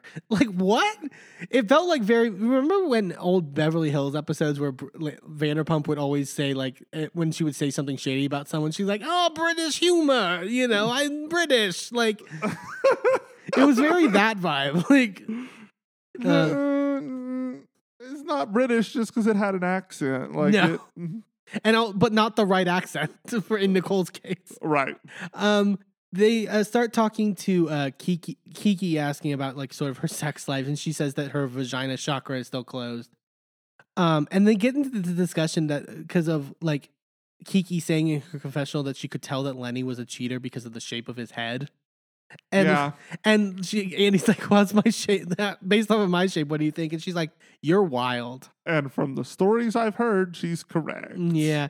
I don't think like it sounded crazy when she said the whole shape of the head thing, but like I don't think she's wrong necessarily. I would I would put her to a test for a silhouette it's test. and it's very the Brandi It's- Glanville lesbian eyebrows thing. like if Brandi can pick a lesbian because of their eyebrows, I'm sure Kiki could pick a cheater because of their head shape. Yeah. Like like we need scientific studies. I'm gonna call like a few researchers I know. We're gonna put something together. Yeah. um, we talk a little bit more about the Lenny stuff. Uh, Guerdy said that there was this unaired scene where they were at this fundraiser and they were sort of in this like roped off area, like VIP area, and Lenny refused to like join them. And then they show some of that footage. Yeah, and which was very odd. Um, and then they bring up the question that you had asked uh, last week about like how how can Lisa feel blindsided by this? Like it seemed like pretty obvious. Like Yeah, but I I mean, I can also understand when you don't want to see it. Like you don't like you want to believe the best from your partner. You mm. know, even when everything's falling apart, you still want to believe that there's hope and that Yeah. there's a future. what I don't understand is w- the Halloween party thing that recently happened. Oh, like, oh, absolutely not. and she like she was like you know like she he kind of convinced me or whatever. It's just like I don't like. It's one thing to agree to have it at your house still and be like give the go ahead. That doesn't mean you have to go and co-host it. oh no, see, I find it strange that Lenny wanted her to be involved because knowing that there was the restraining order and that his girlfriend couldn't be there. yeah. I, if I was Lisa, would have absolutely been involved because I knew that she couldn't be there because I was there because that's a petty move. Sure. And that's that to me is hilarious. Um, but I would just be there like up in my room. I wouldn't be involved in the party. But just me being in the building means she can't be there. Yeah. And then Kiki's kind of making a face to the side, and Andy sort of noticed it and asked her about it. And she's like, you know, I've be- being in a model in sort of the industry, I've seen sort of that, and I've been to Lenny's parties and Lisa's parties over the years, um, and that she knows models that Lenny had cheated with, allegedly, Mm-hmm. over the years as well. And then that's the big cliffhanger as we end this episode, and w- hopefully we'll get more details in part three.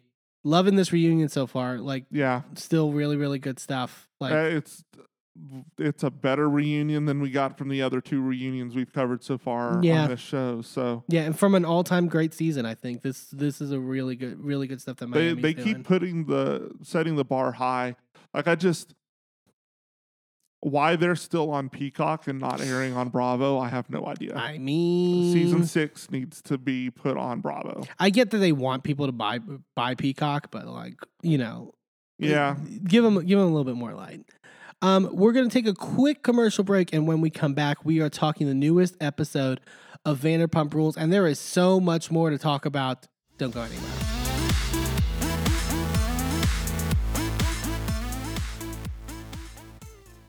Well, hello, friends. I'm your pal in the mainstream media. And, And I'm the Riz. And Thank you know. Riz, it takes years of strenuous, dedicated training before you're worthy to step inside a professional wrestling ring.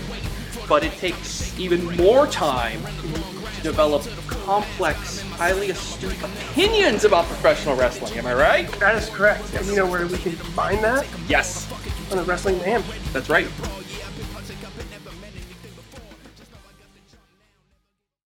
I'm Eamon, I'm Merlin. and if you're anything like us, you live your life out loud. And when it comes to issues of discrimination, inequity, and outright bigotry, we use every platform we have to speak out against systems of oppression that perpetrate violence against marginalized groups.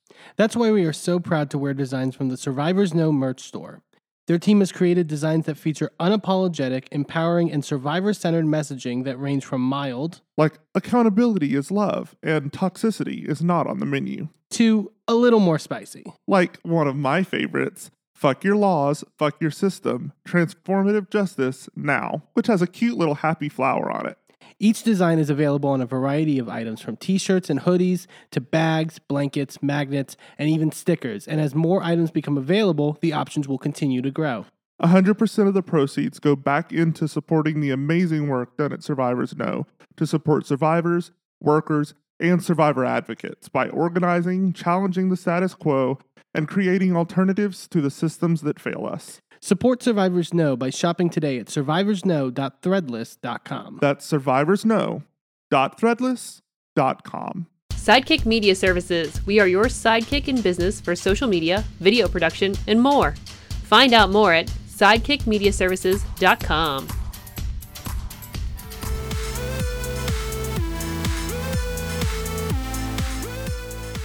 Welcome back to Gay and His Enby. Um, it is time to head to the Pacific. or not quite to the Pacific, because a lot of this episode takes place in Nevada. I love that we've become where in the world is Carmen Sandiego. um, but we we are headed over to at the very east or the very at the very oh my goodness I cannot speech today I'm just gonna leave and let Eamon take over the rest of this Vanderpump um, Rules! Vanderpump rules oh god, there's so much more to talk about. We thought, I mean, we didn't think the drama was over. It's obviously gonna, you know, until until the end of this season, it's gonna just keep continuing. But and and this episode really dips a little bit for me but I know it's gonna take off next episode so Well, I'm not even worried but also, so Andy like prefaced on his radio show, like going into this episode, that like just so everyone is aware, we did not re-edit this episode. This was already in the can, edited before all this Tom and Raquel stuff came out. which is mind boggling to me that they wouldn't go back and try to re-edit some of this But you would think they did. You would think they did with some of these moments. oh yeah Like, okay, so they're coming back from uh, Disco Pussy, and the girls are in I'm Vegas. still that name. so good. Whoever named that bar, like, good job. Yeah. Um, and they're getting out of the elevator, and Raquel's shoes broke, and she's just like, you know, struggling to like get into her bed or whatever. Um, they keep like, like, like Raquel's allegedly like really drunk in this moment. I didn't get that. It seemed I mean, she's stumbling, so she's at least that. she seemed very clear in her speech, and and That's fair. by that point, very um intentional in her speech. Uh huh. Um, she's in her confessional being like, Raquel is now wild and free and single and fun. Mm-hmm. Oh God. And Lala and uh Katie and Christina Kelly are in the bed and she and Lala's just like, Raquel's on a journey right now. um uh, Raquel's like microwaved all these leftovers from Vanderpump Paris and is eating them in the bed. And Raquel's just like, well, and Katie told me I shouldn't put aluminum in the microwave. Like, uh, yeah, because something's gonna explode. I, ugh. How do you get to that age and not know to put to not put metal in the microwave? I well, with all the stuff that's been coming out, I don't. I have had a lot of questions of whether it's all an act Mm. of this sort of like dumb narrative. I really, I really am am torn. That's an interesting take. well, and because we have some moments this episode where I, I feel that way. Either she's very, I know this isn't the technical term. Either she's very bipolar in sort of like her, um, like intense, like her cuttingness versus the moments where she's more like timid and a little dumb, Mm-hmm. or she's putting it on. And I think, you know, time will tell. Um, so and they're talking about uh Raquel making out with Oliver. And then Katie in her confessional says that she's seeing a pattern with Raquel and that she's only interested in men who her friends are either married to or are interested in. Again, this episode was not re edited. And then Lala's brings up that uh, she says she makes a comment about you know you because uh, they were like, well, Raquel's really drunk tonight, and she says you drinking, I would never trust you around my man, even though I let you have her, you know. But in a, in a situation where you're drinking, I would never trust you around my man. And then Raquel clearly like that's why I'm saying she's either wasn't drunk or what or was cognizant of what she was saying because she clearly takes offense to it to this, and then makes the comment of, "Well, thank God you don't have a man." And all the women are like, Raquel, like that is not okay. I don't like that's where I'm like, I don't think she was drunk. I don't think like it didn't it just seemed odd to me. I just I I didn't see a store at that bar where you can buy like an obscene amount of audacity, but she somewhere picked it up and it was just what? like but and also like I, I saw a lot of people after this episode being like you know i don't like raquel and i think she's an asshole for what she did to ariana and all this stuff but she really nailed lala this whole episode i'm like Bitch, where? i maybe out of context but like when you know the context it just is not there like Even when you don't know, like even if you are watching this without the knowledge of what is happening now, um it's just that was extremely low. That wasn't like a gotcha moment. That was a wow, you're a bitch. yeah moment. well and i think there there was other people being like well they came off as like mean girls this episode which i kind of like again i I don't get that. Like there's that scene where they're talking about them in the in the bed and Raquel's listening from the door and Katie's like makes the comment like hide your kids, hide your boyfriend. but also She's why- not wrong. like she's not wrong and then also like how did the girls not see the cameras like literally panning from them on the yeah. to the door and back like literally you you see the crew Yeah. like the crew's not invisible I yeah. I get like if you were like someone who knew nothing about these women and you saw that scene, it could look mean girlish. But like I just don't think with the context it, it does that.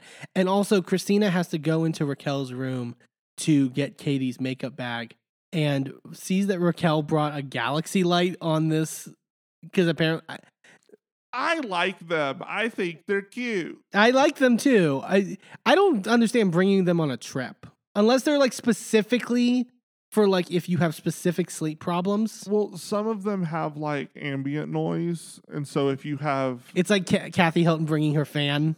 yeah to- yeah. I mean, if if you need like the white noise or whatever in the background to sleep, or if you need like soft lighting, and a lot of hotels just don't have what you need in order to sleep, then I I get it. Or if even if it's just a comfort item and it's something you're used Sure. to, like I just I don't see a need to ridicule someone for something so innocuous. I like think- it didn't affect anybody. I else. think the thing is that it kind of play again. It plays off of this whole like Raquel acts like a child sort of narrative that she's had for a couple seasons, Sure. and like, but I think that's what they kind of latch on to. But like, I don't know. It didn't seem like a big deal to me. Um, they wake up the next morning. Uh, and Raquel and Lala have her have a talk, and they're Raquel's like, I think I said something last night while I was drunk, but like, I feel like it was bad. That's why I'm like, that seems bullshit. That seems bullshit. Girl, I think you were just trying to uh see, I think she was drunk, but because there was like a weird lull in the middle of her sentence when she was saying it that really follows drunken speech patterns. Sure. But she wasn't drunk enough to where she was even really Where she wasn't- or so there's no way that she doesn't enough for- remember what she said. Yeah, exactly. Like th- something doesn't seem right. And then Lala uh, basically like forgives her or whatever, and it's like, and she says, "I respect people's relationships, and I think you do too." Again, didn't re-edit this episode. Um, it just like ugh. Um, and then Raquel in her confessional thinks that Lala's being a hypocrite for lecturing her about respecting relationships when she had sex with James when they were together. six years ago. which uh, we'll we'll we'll get to it when they get to dinner. Um, so we go over to Schwartz's apartment, and Scheana's there, and they are meeting with a stylist, Shira, to sort of go over Schwartz's wardrobe, and Scheana's saying that like Schwartz needs to get back his big dick energy and rebound from this. Ca- Get back. Uh, When did he ever have? He is a big dick. energy. That's for sure. Um, and Scheana, well, and that's it's like you know, oh, he needs to rebound after. you know, It's as if Schwartz is like I'm. I'm sure Schwartz is emotional about the divorce, but it's like again, like Katie's the one that's been needing to rebound in terms of things. Schwartz has the friend group. He has like his loyal followers and stuff like that. It's not, you know.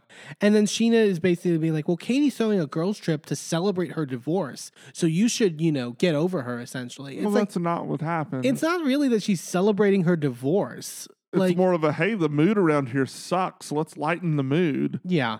And so Scheana's like, let's do a guys' night. Little did they all know the mood was about to suck worse. Mm-hmm. Uh, and you know, oh, I'll come too, even though it's a guy's night. You know, ugh, we'll get into that. Um, they're driving to Arizona to go to um, Lake Havasu. Uh, the girls are. Uh, and Christina uh, Kelly brings up that she, it seemed like at Vanderpump Paris that Katie's mom had like hope for possibly amending between Schwartz and Katie. Mm-hmm. Um, and and it doesn't seem like that to me. Like they, Katie was on Watch What Happens Live after the episode, and basically she the way she phrased it was like, in order for like Schwartz and I to get back together, Schwartz would basically have to be lobotomized and be a different person. Like Yeah. I would have to see like it's not like the words don't fucking matter anymore.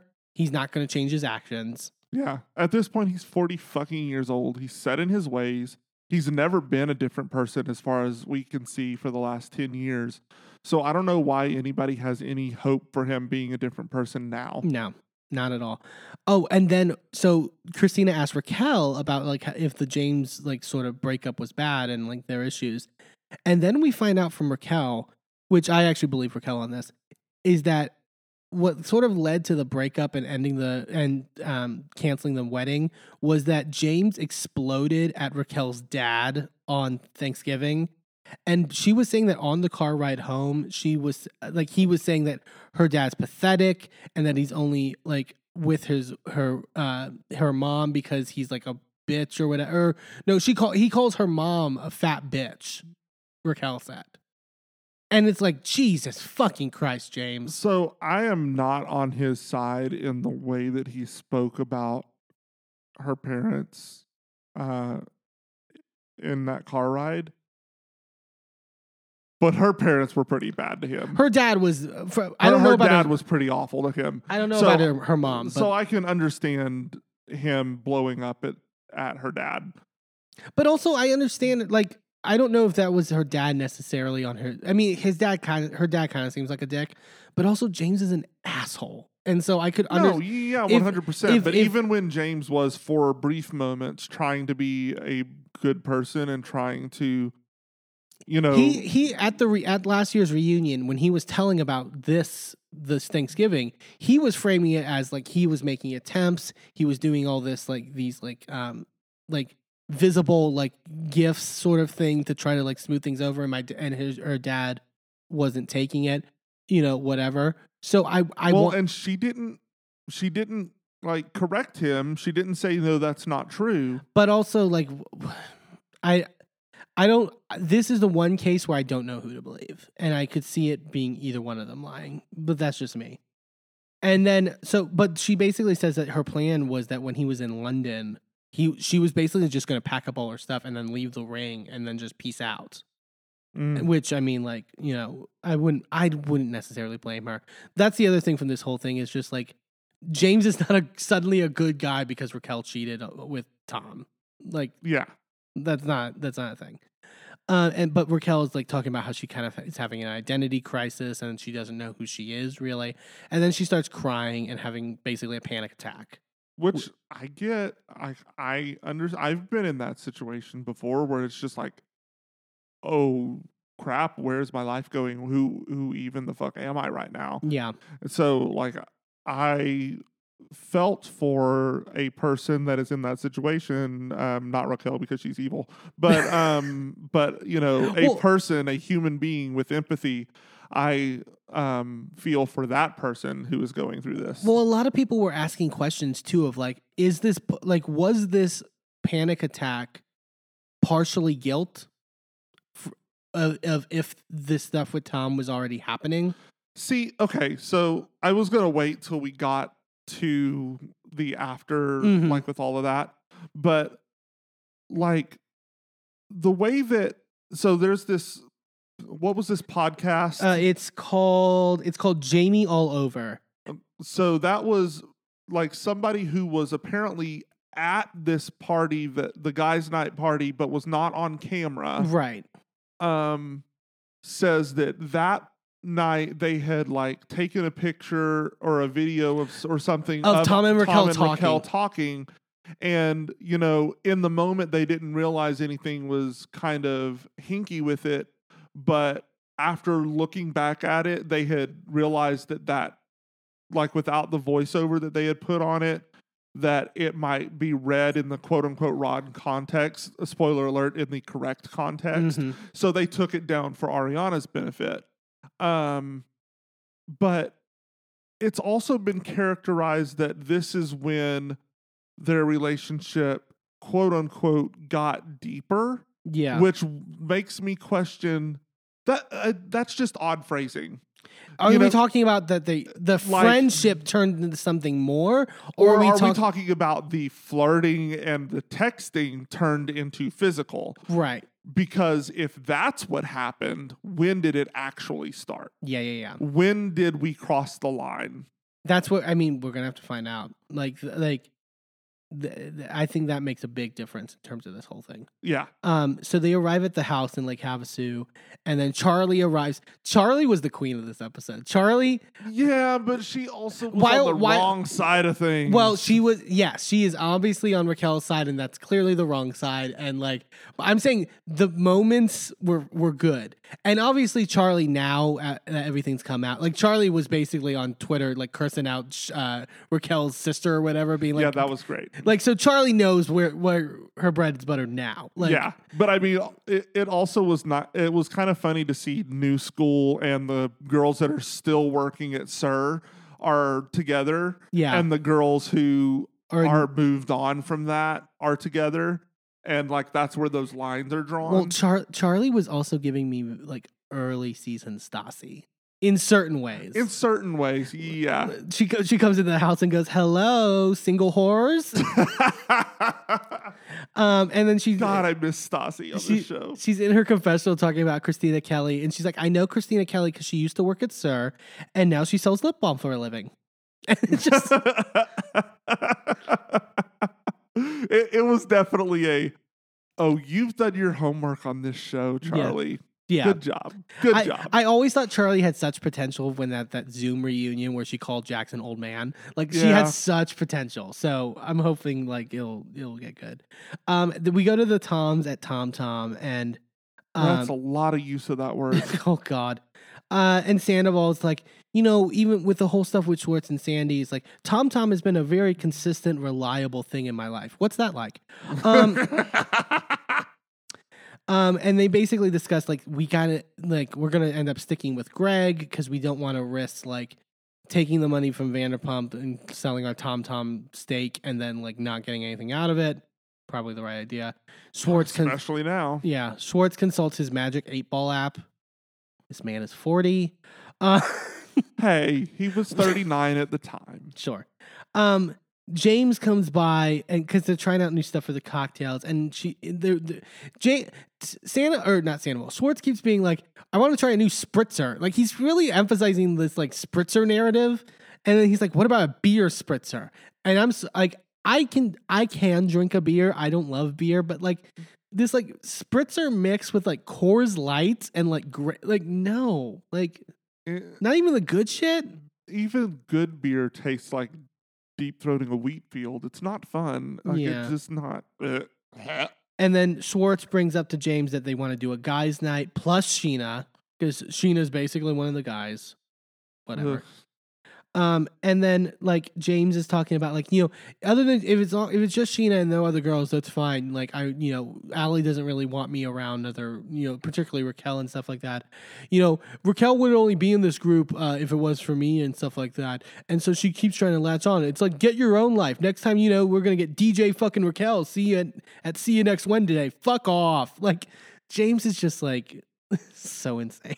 like he didn't do the same thing to Kristen. To exactly. Get into this group. Yeah, like that's Like- what all of you do. I don't like. Uh. Um. So then the ladies go out to dinner at Martini Bay.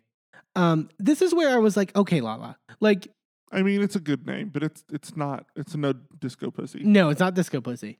Um. They bring up Raquel's drinking last night again. Um. And like this is uh, this is where I was like, okay, like you you guys settled it in the hotel room. Well, you had part the, of it though was explaining the situation to Charlie. Sure. And then, well, and Charlie's also like when she talks about the Oliver part, and she, Charlie's like, it sounds like Lala was a little bitter about not getting Oliver, which I can believe to a certain extent. I don't, maybe not bitter, but that like her ego maybe took a little hit. Maybe. But like, you know, like, and then she brings up Raquel's comment again about, well, luckily you don't have a man, and says that it was a, you know, as a woman, I would take offense to that. Like, you know, any woman would, you know, would uh take be, find that offensive and just not a you know a wrong thing. This is where I was just like, you you made amends in the hotel room. You had the moment in the car where you you know she was having a panic attack, like she was like Theoretically. Theoretically, if we're and if we're meant to be believed, and you confided in her and you supported her in that moment. Why are we bringing up again at the dinner, at the dinner table? Well, I mean, like I said, it's getting Charlie up to speed, and I think you can't like bring it up and then not discuss it because, like, yeah, like it. If it's going to be brought up, it's going to be rehashed a little bit. Eh, if for no other reason than Charlie needs to have her her ability to Sure. have her two cents heard on it, right? Yeah. Um, so I, I get kind of why it's being rehashed, but it was being rehashed matter of factly. Nobody was getting emotional about it. I thought until Sort of. Raquel kind of took offense to them talking about it. And that's when Lala was like, nah, bitch. I just feel like you you, tell. you need to own the fact that you fucked up. sure. And that's what's going to happen And- here. So we're going to we're going to talk about it again because Charlie wasn't there. So we're going to talk about it, and you're going to sit in your shame for doing this bullshit. And I agree that Raquel necess- wasn't necessarily owning certain things. Like I, I agree with that. Um, so but the whole like Lala saying like, you know, as a woman or whatever, and then Charlie in her confessional, this episode she's like the confessional queen is like she says, I don't know who made Lala the spokesperson for women, but we need a new president. Talk about how you went from a mansion back to an apartment. it was like, wow. yeah, but shaming someone for lo- for leaving an abusive No, yeah. husband, like I just Well, I mm, don't know if Lala is specifically. Well, she has at the reunion, at the last, uh, Lil at the last reunion. Um, and the only thing I would, would- would agree with Charlie though is that like because Lala, because Raquel says like, well, I should be up, you know, after you being with James while we were together, and Lala tries to be tries to say that you know, well, this was six years ago, and I do agree that Charlie, because Charlie brings up, okay, but you've only brought this up to her recently, like you've only like she's only finding out about it now. It's like to say that it was six years ago. It's not like Raquel has had six years to heal from it. right, but it's also very different to hold someone to act. It is it is different to hold someone accountable for something that they did six years ago that you were just finding out about, and it's something completely different to act like they are the same person and that they are a hypocrite to call you out on your current behavior. Sure. That is different, and I think that that is my reason that I'm with Lala here because Lala's like, I have grown and I am a different person than I was back then. I will own that I did that shit, but I also was an alcoholic and I also was like going through all of this stuff. So it's like, I'm a different human being today than I was six years ago. Today, I would not do that. So Yeah. today, I am not a hypocrite for calling you out for what you did less than 24 hours ago. That I agree That's with. different. And also, and also, I didn't like Raquel being like, "Well, I didn't make out," like because the Schwartz thing comes up and is like, "Well, yes, but we never made out." But and you tried to. yeah, and Lala's like, "Don't like don't try to take credit for the fact that you didn't make out with him. He you only didn't make out with him because he denied it." Right. Like that's what and then Katie is like, I've been trying to give you passes, Raquel, but like I'm, you know, it's a, and she says, I could light your ass on fire for what you've done. Katie really loves the like she used the metaphor again in Watch What Happens Live about Schwartz about lighting his ass on fire. I could see why her and Stassi were friends. Yeah. Remember when Stassi used to always be like, I will pick your eyeballs out with like a toothpick and I will throw them in, take them in the street, run them over with my It's car. honestly, it's NeNe Leakes level, like NeNe Leakes, and also like I've just finished rewatching Glee. It's like Sue Sylvester level, like insults and threats. Like it's it's beautiful, and there's like a craftsmanship to that level of viciousness Yeah. that we still don't have back on this show, and I that's why I want Stassi back. Mm-hmm. Bring back Stassi. And I do agree with because Lala storms off because Raquel says that you were a mistress or whatever again. Which again, like that's that, I mean, th- does it but she didn't know that. is it technically a mistress if the couple isn't married that they're homewrecking?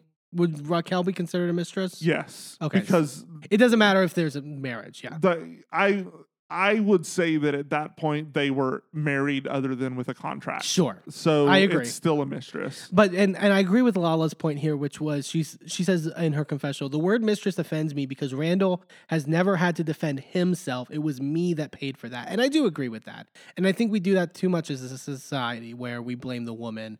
And obviously we're doing it to and maybe we're hypocrites because we're doing it to a certain extent with Raquel. But we're but, it's but, but it's we're also we're Santa we I think we would both agree that Sandoval is the the bigger offender of the yes, but the, it's also a different situation because like Lala was not friends with um Randall's wife at the time Sure. when that was happening. So there was no and she didn't know that she was Allegedly.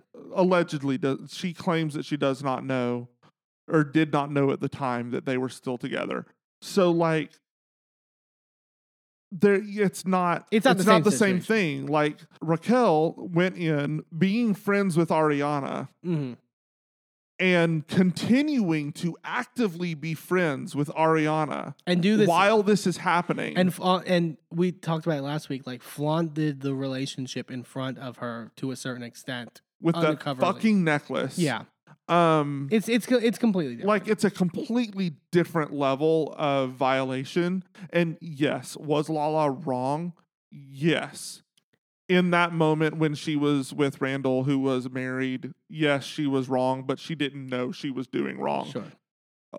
according to her I also But- I I because there's been a discussion with this like modern stuff of what's coming out now with Sandoval and Raquel.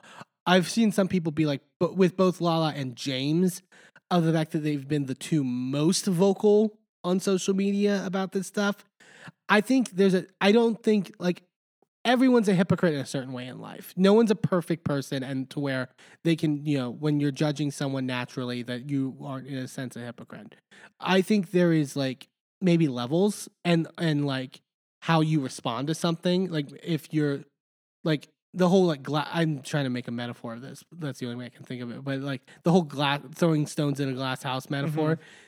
I think so, you know, we naturally sometimes throw stones in a glass house, but sometimes you have boulders, and so therefore, like I think it's particularly bad with James more than Lala. yeah Like James is trying to basically act as though this absolves him of everything he's fucking done. yes i think if james was I, I don't know. I feel like James is taking more joy in it than anything. Sure. than really condemning Raquel. He's more just taking joy in it, which to me is not necessarily hypocritical. I think also part I of him wants to. diff- different when again, I think it's not hypocritical when someone criticizes someone else for doing 10 times worse than they did Yeah. 6 years ago. Yeah.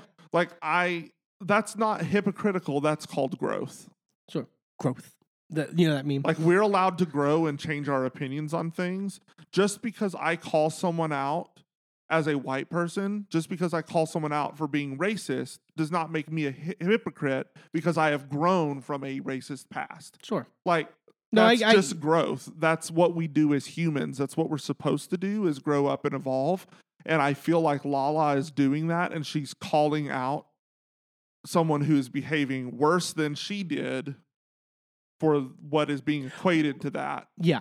Well, well, yeah. Now, oh yeah, yeah, yeah. Modern in modern times, not in terms of the episode, but yeah. Right. So we go go to uh Ariana's in bed, still grieving the loss of Charlotte, her dog, and LVP's FaceTiming her. And I I it, it, it it's not funny. It's not funny. I but I was telling you like it was just like the weird reality TV ness of it all. Of like LVP like I was thinking of you outside by my dog's like headstones. And like just like it was just like an odd way to like I wouldn't have brought that up. Me personally if I was like checking on someone grieving in that way of like look at all the like mention all these dead dogs that I have like I, I feel like this was edited a bit. I- Sure. I, feel like Lisa was out there and she was like, you know, this was a thing that helped me heal. Yeah. I'm gonna call the fault is on the producer and the and the and the camera director for just cutting to the fucking gravestones. Right. It's like, come on. Yeah. There was better context to this. Y'all just made it feel awkward. And then LVP's like, I'm gonna bury Ken out here too. well, oh, and then so th- this is like a transit. This is a part where they have like multiple scenes like playing like one after the other. But as they transition from the scene of Ariana, the the song in the background, I I can't recreate it, but it's the lyrics. It's just the person going over again. You deserve better. You deserve better. You deserve better. Again, they didn't re-edit this. They like that just oh my god. It like- was beautiful. It was perfect.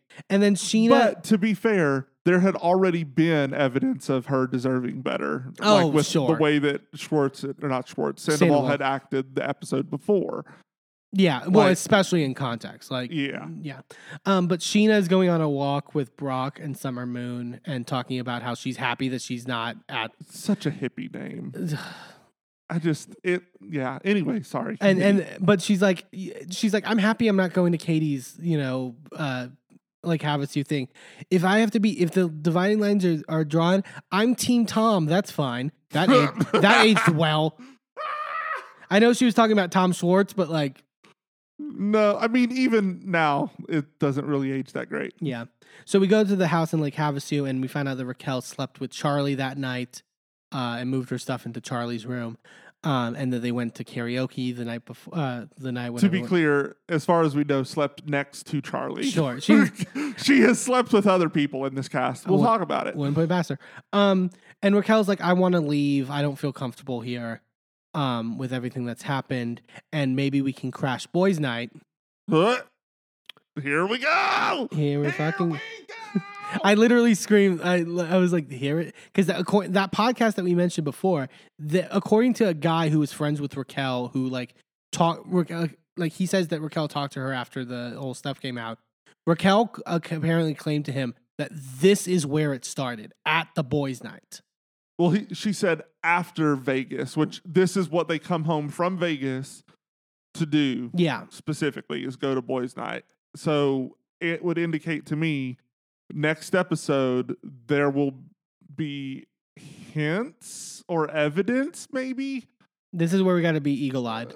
Uh huh. We're we're all gonna have like our, our like we're gonna be scooching frame by frame through these episodes and playing detective. Yeah. It's gonna be great. I'm So- excited. So the, Raquel and Charlie come out to see the girls on the patio, and Raquel's like, "I've decided I, I just want to leave.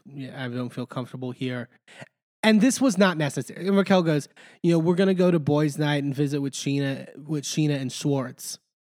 And like the look on Kate, on Katie, Lala, and Christina's face is just, I don't. This was unnecessary for Raquel to didn't need she didn't need to say Well, where she was going. She and just also- said "Uh, we're going home. She and also she noticed that she didn't say, "I went. I'm going. We're gonna go to boys' night with the guys and Scheana." She said, "I'm gonna go with Scheana and Schwartz." You know, the two people that y'all are actively not wanting anything to do She with. named those two people. I feel purposely to try to fuck with Katie, yeah. and I think that's that means you're an asshole at the Yeah. end of the day. Like I think, like, and we like Ka- Katie on Watch What Happens Live, like, like. Like I feel so bad for Katie in terms of this scene. I don't think Katie deserves this shit in terms of like and the Absolutely baseline not. of what's happening with Schwartz and, and Raquel. It's just like like leave her the fuck alone and like she uh, yeah it's so frustrating. Um, and Christina's like, oh well, she'll probably go sleep with with Schwartz or whatever. And Charlie's like, don't make it like that. And Charlie in her confessional going, it, and great to see that saying, uh, great to see uh, Christina can finally say something without Katie's dick in her mouth. and, and then her going, Katie, why? it was so good. It it was oh my god! It was the voice that Pedro Pascal did on SNL Yes. and that uh, The hospital The scene. hospital. Oh my god, that was. Uh, yeah, it, was- just clicked in my brain just now, and it was yes. Yeah, and Raquel being like telling Lala, Lala like, "Look, I think you're just mad that Oliver chose me and not you." Again, again, just like she's not this innocent little fawn in the woods. I'm sorry, like I, she's not. And then as they leave, like Lala, Lala says that the, you know. And they're like, Katie, you need to also check your relationship with Charlie because I feel like she's influencing Raquel. I don't know about that necessarily. Um, and but Lala's like, these are two low vibration human beings. People I use that. People use that phrase. What does that mean? Um, so like when we're talking about like high vibrational versus low vibrational, low vibrational really just means unevolved, like not having risen to your higher self and your higher calling and Okay. that sort of thing. Um, it technically is rooted in like some white supremacy bullshit Sure. um, but I don't think that a lot of people realize that. So I'm not gonna like call her on that. But it is technically where it comes from, and it is just it is a pipeline that can lead from mysticism into right wing scary territory. Yeah. So you have to be very careful about going down that road. Yeah. Uh, but then the girls uh, decide to go to the lake and they have fun on these like party boats and all that stuff.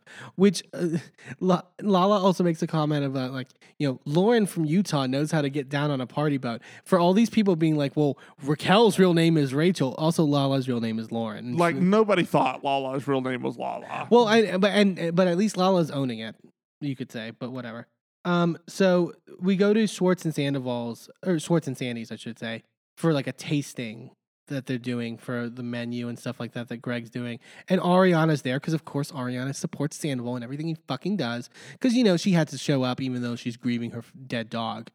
Um, you know, and like poor woman couldn't get herself out of bed until 4:30 that day but you know she still put on a full face of makeup and came out to film Yeah. to support you in your restaurant that hasn't opened way past schedule anyway continue And also, they're hanging out. Oh, they're hanging out at the bar, and Schwartz starts to go, "Hey, Ariana, how was Vegas?" And he goes, "Oh, wait, I shouldn't have said that."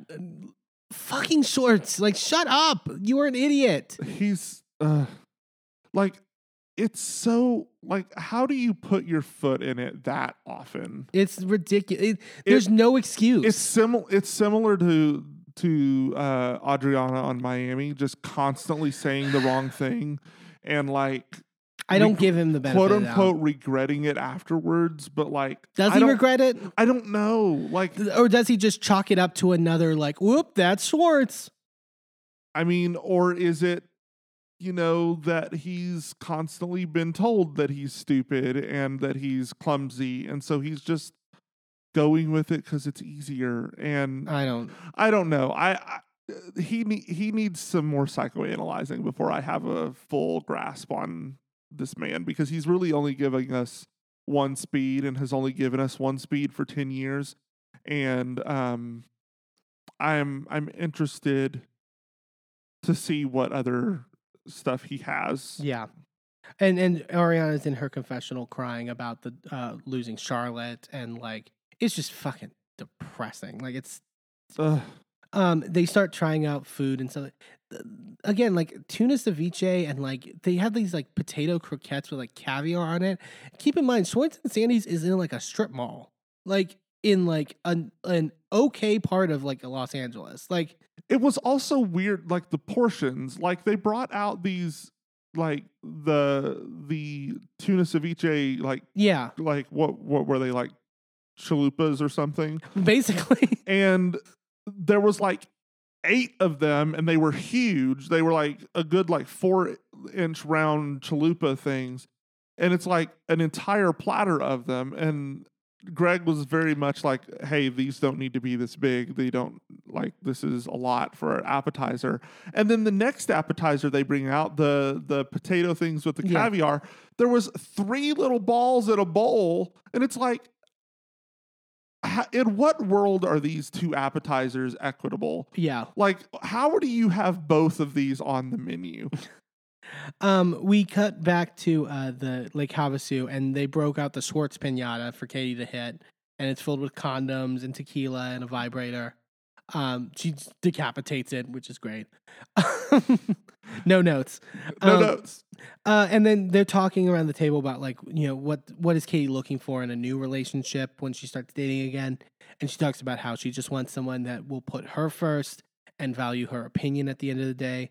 And I like and you know she's a you know obviously still emotional about it. And she talks about like you know I needed more than a best friend Mhm. in terms of this relationship, but also therefore because I'm ending it, I'm also losing my best friend. Yeah. So that's you know, and it's hard and and for 12 years, that's a lot of history. Yeah. But I also like with that and with what she was saying on Watch What Happened. Like I resonate with Katie so much in terms of like she was made. I and and, and there are plenty of times where Katie's been mean and been not you know the best person and stuff like that in situations. But like I think she's really been beaten down in this relationship for years in terms of like you know uh just again not having her opinion valued, not being listened to in certain ways, and then in turn like everyone just loving Schwartz no matter what he does to her. And it's like, even though he cheat, I mean, he's cheated on her, you know, multiple times.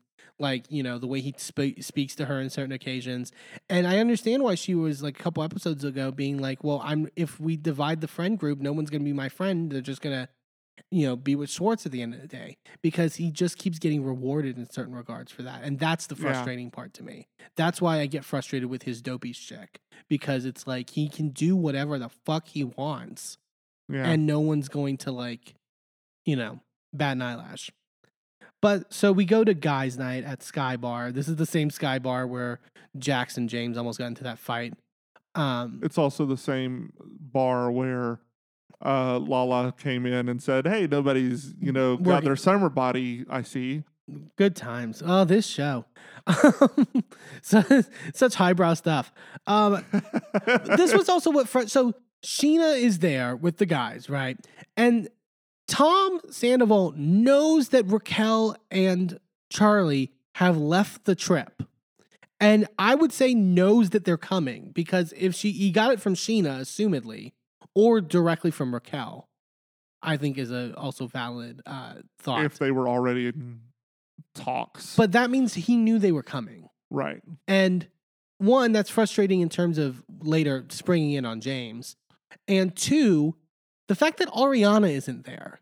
yeah, So you're you're having a guys' night that's not actually a guys' night. You know it's not a guys' night, and you just don't invite Ariana. yeah. She's allowed to just sit at home and like And I mean, maybe he did, and she didn't want to go. Like, Maybe, we don't know. I don't but I it- also don't trust him to take her feelings into account, considering everything that's happened. So, yeah. like, fuck that guy. Um, I also I will say that this was a nice rare moment for James, um, because when um, when Raquel and Charlie come in, he's visibly upset.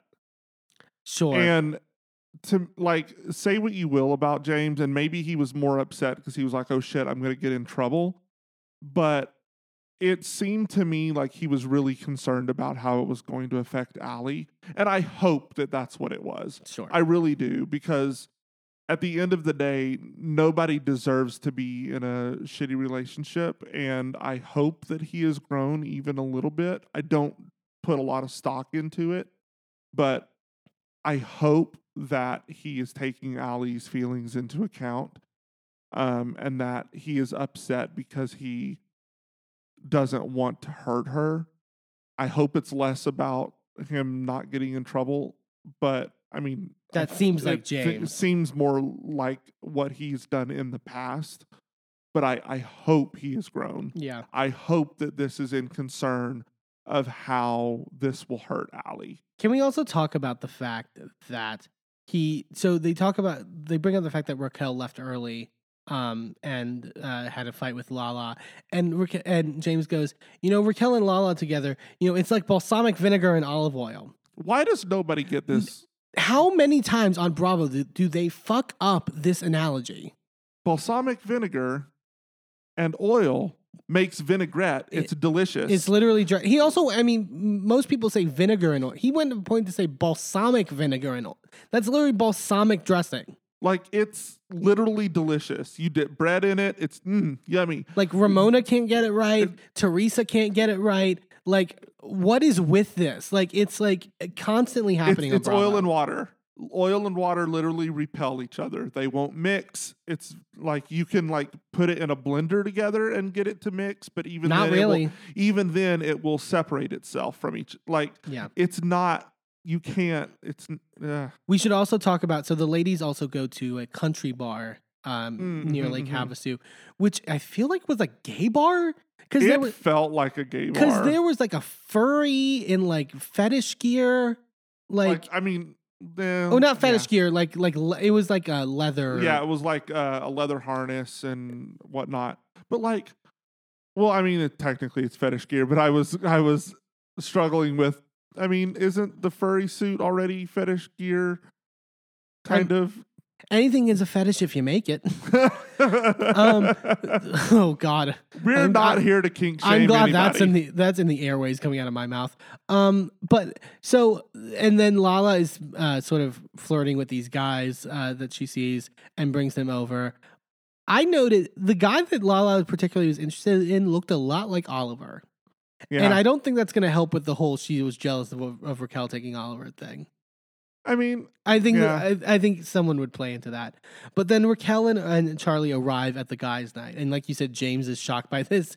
James is like, "Guys' night means nothing! Yay!" Uh, and we kind of it kind of stops the episode there pretty much. But the like, so Raquel then we get see these slow mo shots, and Raquel like sits next to Schwartz, and the look on Sandoval's face was the most evil villain bullshit I have ever seen in my fucking life. They they they had to have re-edited at least Do you that. Oh. At least that. Like, come on.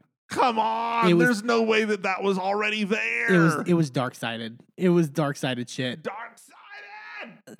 Oh god. But yes, that was this episode of Vanderpump Rules. I kind of hope that next episode James like leaves. Leaves.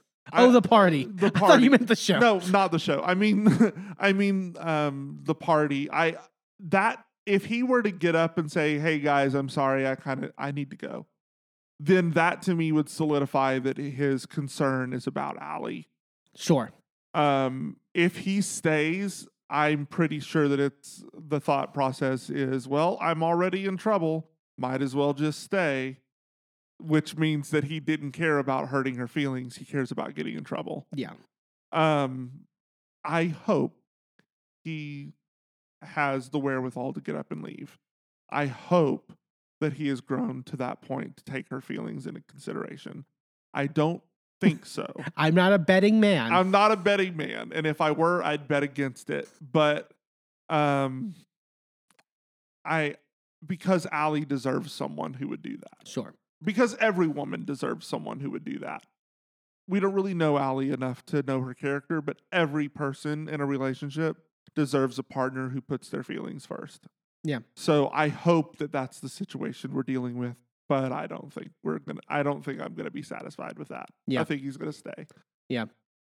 Well, I mean, Vanderpump Rules is doing really well. Like the ratings are up, like from all indications. Like everyone's in the tuned last in. three years, it's the best ratings, right? I think is what it said. Yeah, everyone's tuned in, and this is gonna be like we're gonna be riveted. We're gonna be white knuckling through this one, so it's gonna Hell, be exciting. Vanderpump Rules had better uh, ratings than uh, Drag Race did on premiere night. Yeah, Like crazy. I think it was like two point something million viewers.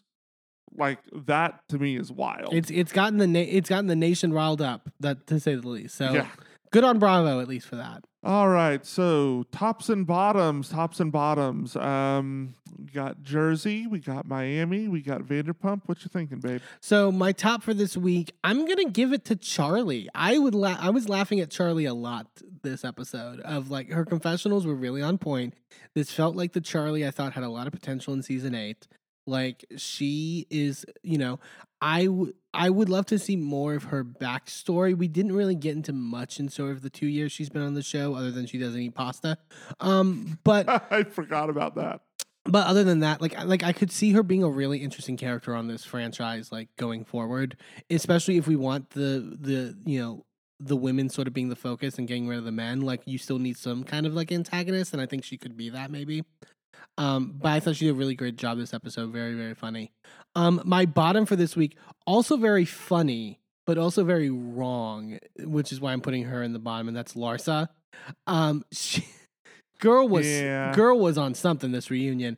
Like again, really funny, really hilarious. But again, like the, the comment about like Nicole not having a real job was just the one thing that I was just like mouth agape. Like, are you serious? You are not in the real world right now. Like she, but I mean, you know, a, a trait of a good housewife is delusion. So we love to see it sometimes. But she's gonna be my bottom for this week. What about you? So mine this week, I think uh, it's going to be a little bit unconventional in both of these, but Ooh, stay stay with me, okay?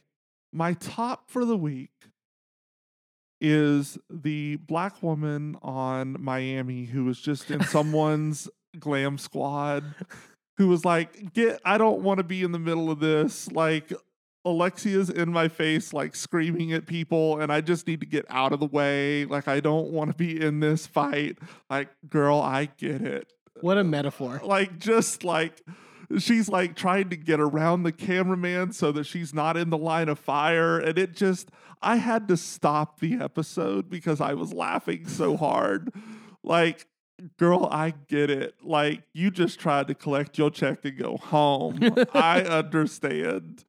Um that's my top for the week. Um my bottom for the week are these fans out here from uh, of Jersey who are trying to equate Bill with um, David Beador. David Beador. That is malicious and inaccurate, and we like that. That cannot be allowed to stand. That Mm. cannot be allowed to continue happening. Like you're maligning a man of color. Like I, I f- fervently believe that a lot of it has to do with racism. Like you would not be calling this man abusive simply for being quiet in a therapy session if he was not Turkish. I, what is there? Uh, yes. Middle Eastern. Middle Eastern. um, but like you would not be calling him that if he was not a man of color, and I I have a strong issue with that. Um, And also, like, like with Bravo fans, sometimes I'm like, you guys really don't need to read into certain things when it's not present. Like, Bravo will present most of the things that are actually happening to your face. Like, it won't be something that you have to sort of like six degrees of in- interpret to get to that belief. You know what I'm saying? yeah, it was just to me it it really rubbed me the wrong way, especially when like he has been really supportive of Jennifer and it may not be in the way that she necessarily wants and there still needs to be some fixing between the two of them and obviously yes he did cheat on her 10 years ago um and there's still that but like just like we have talked with other people on this show what you did years and years and years ago is not equal to who you are today. Like bill is obviously a different man than he was 10 years ago and if he wasn't i believe that jennifer is strong enough of a woman to have left him by now. Yeah.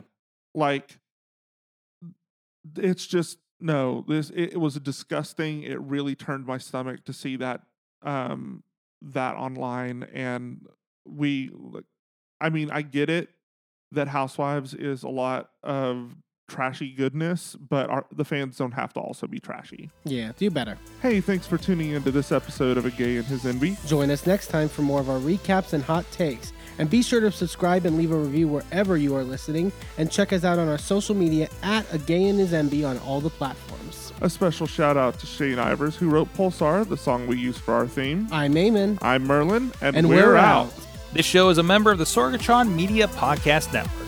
Find out more at sorgatronmedia.com.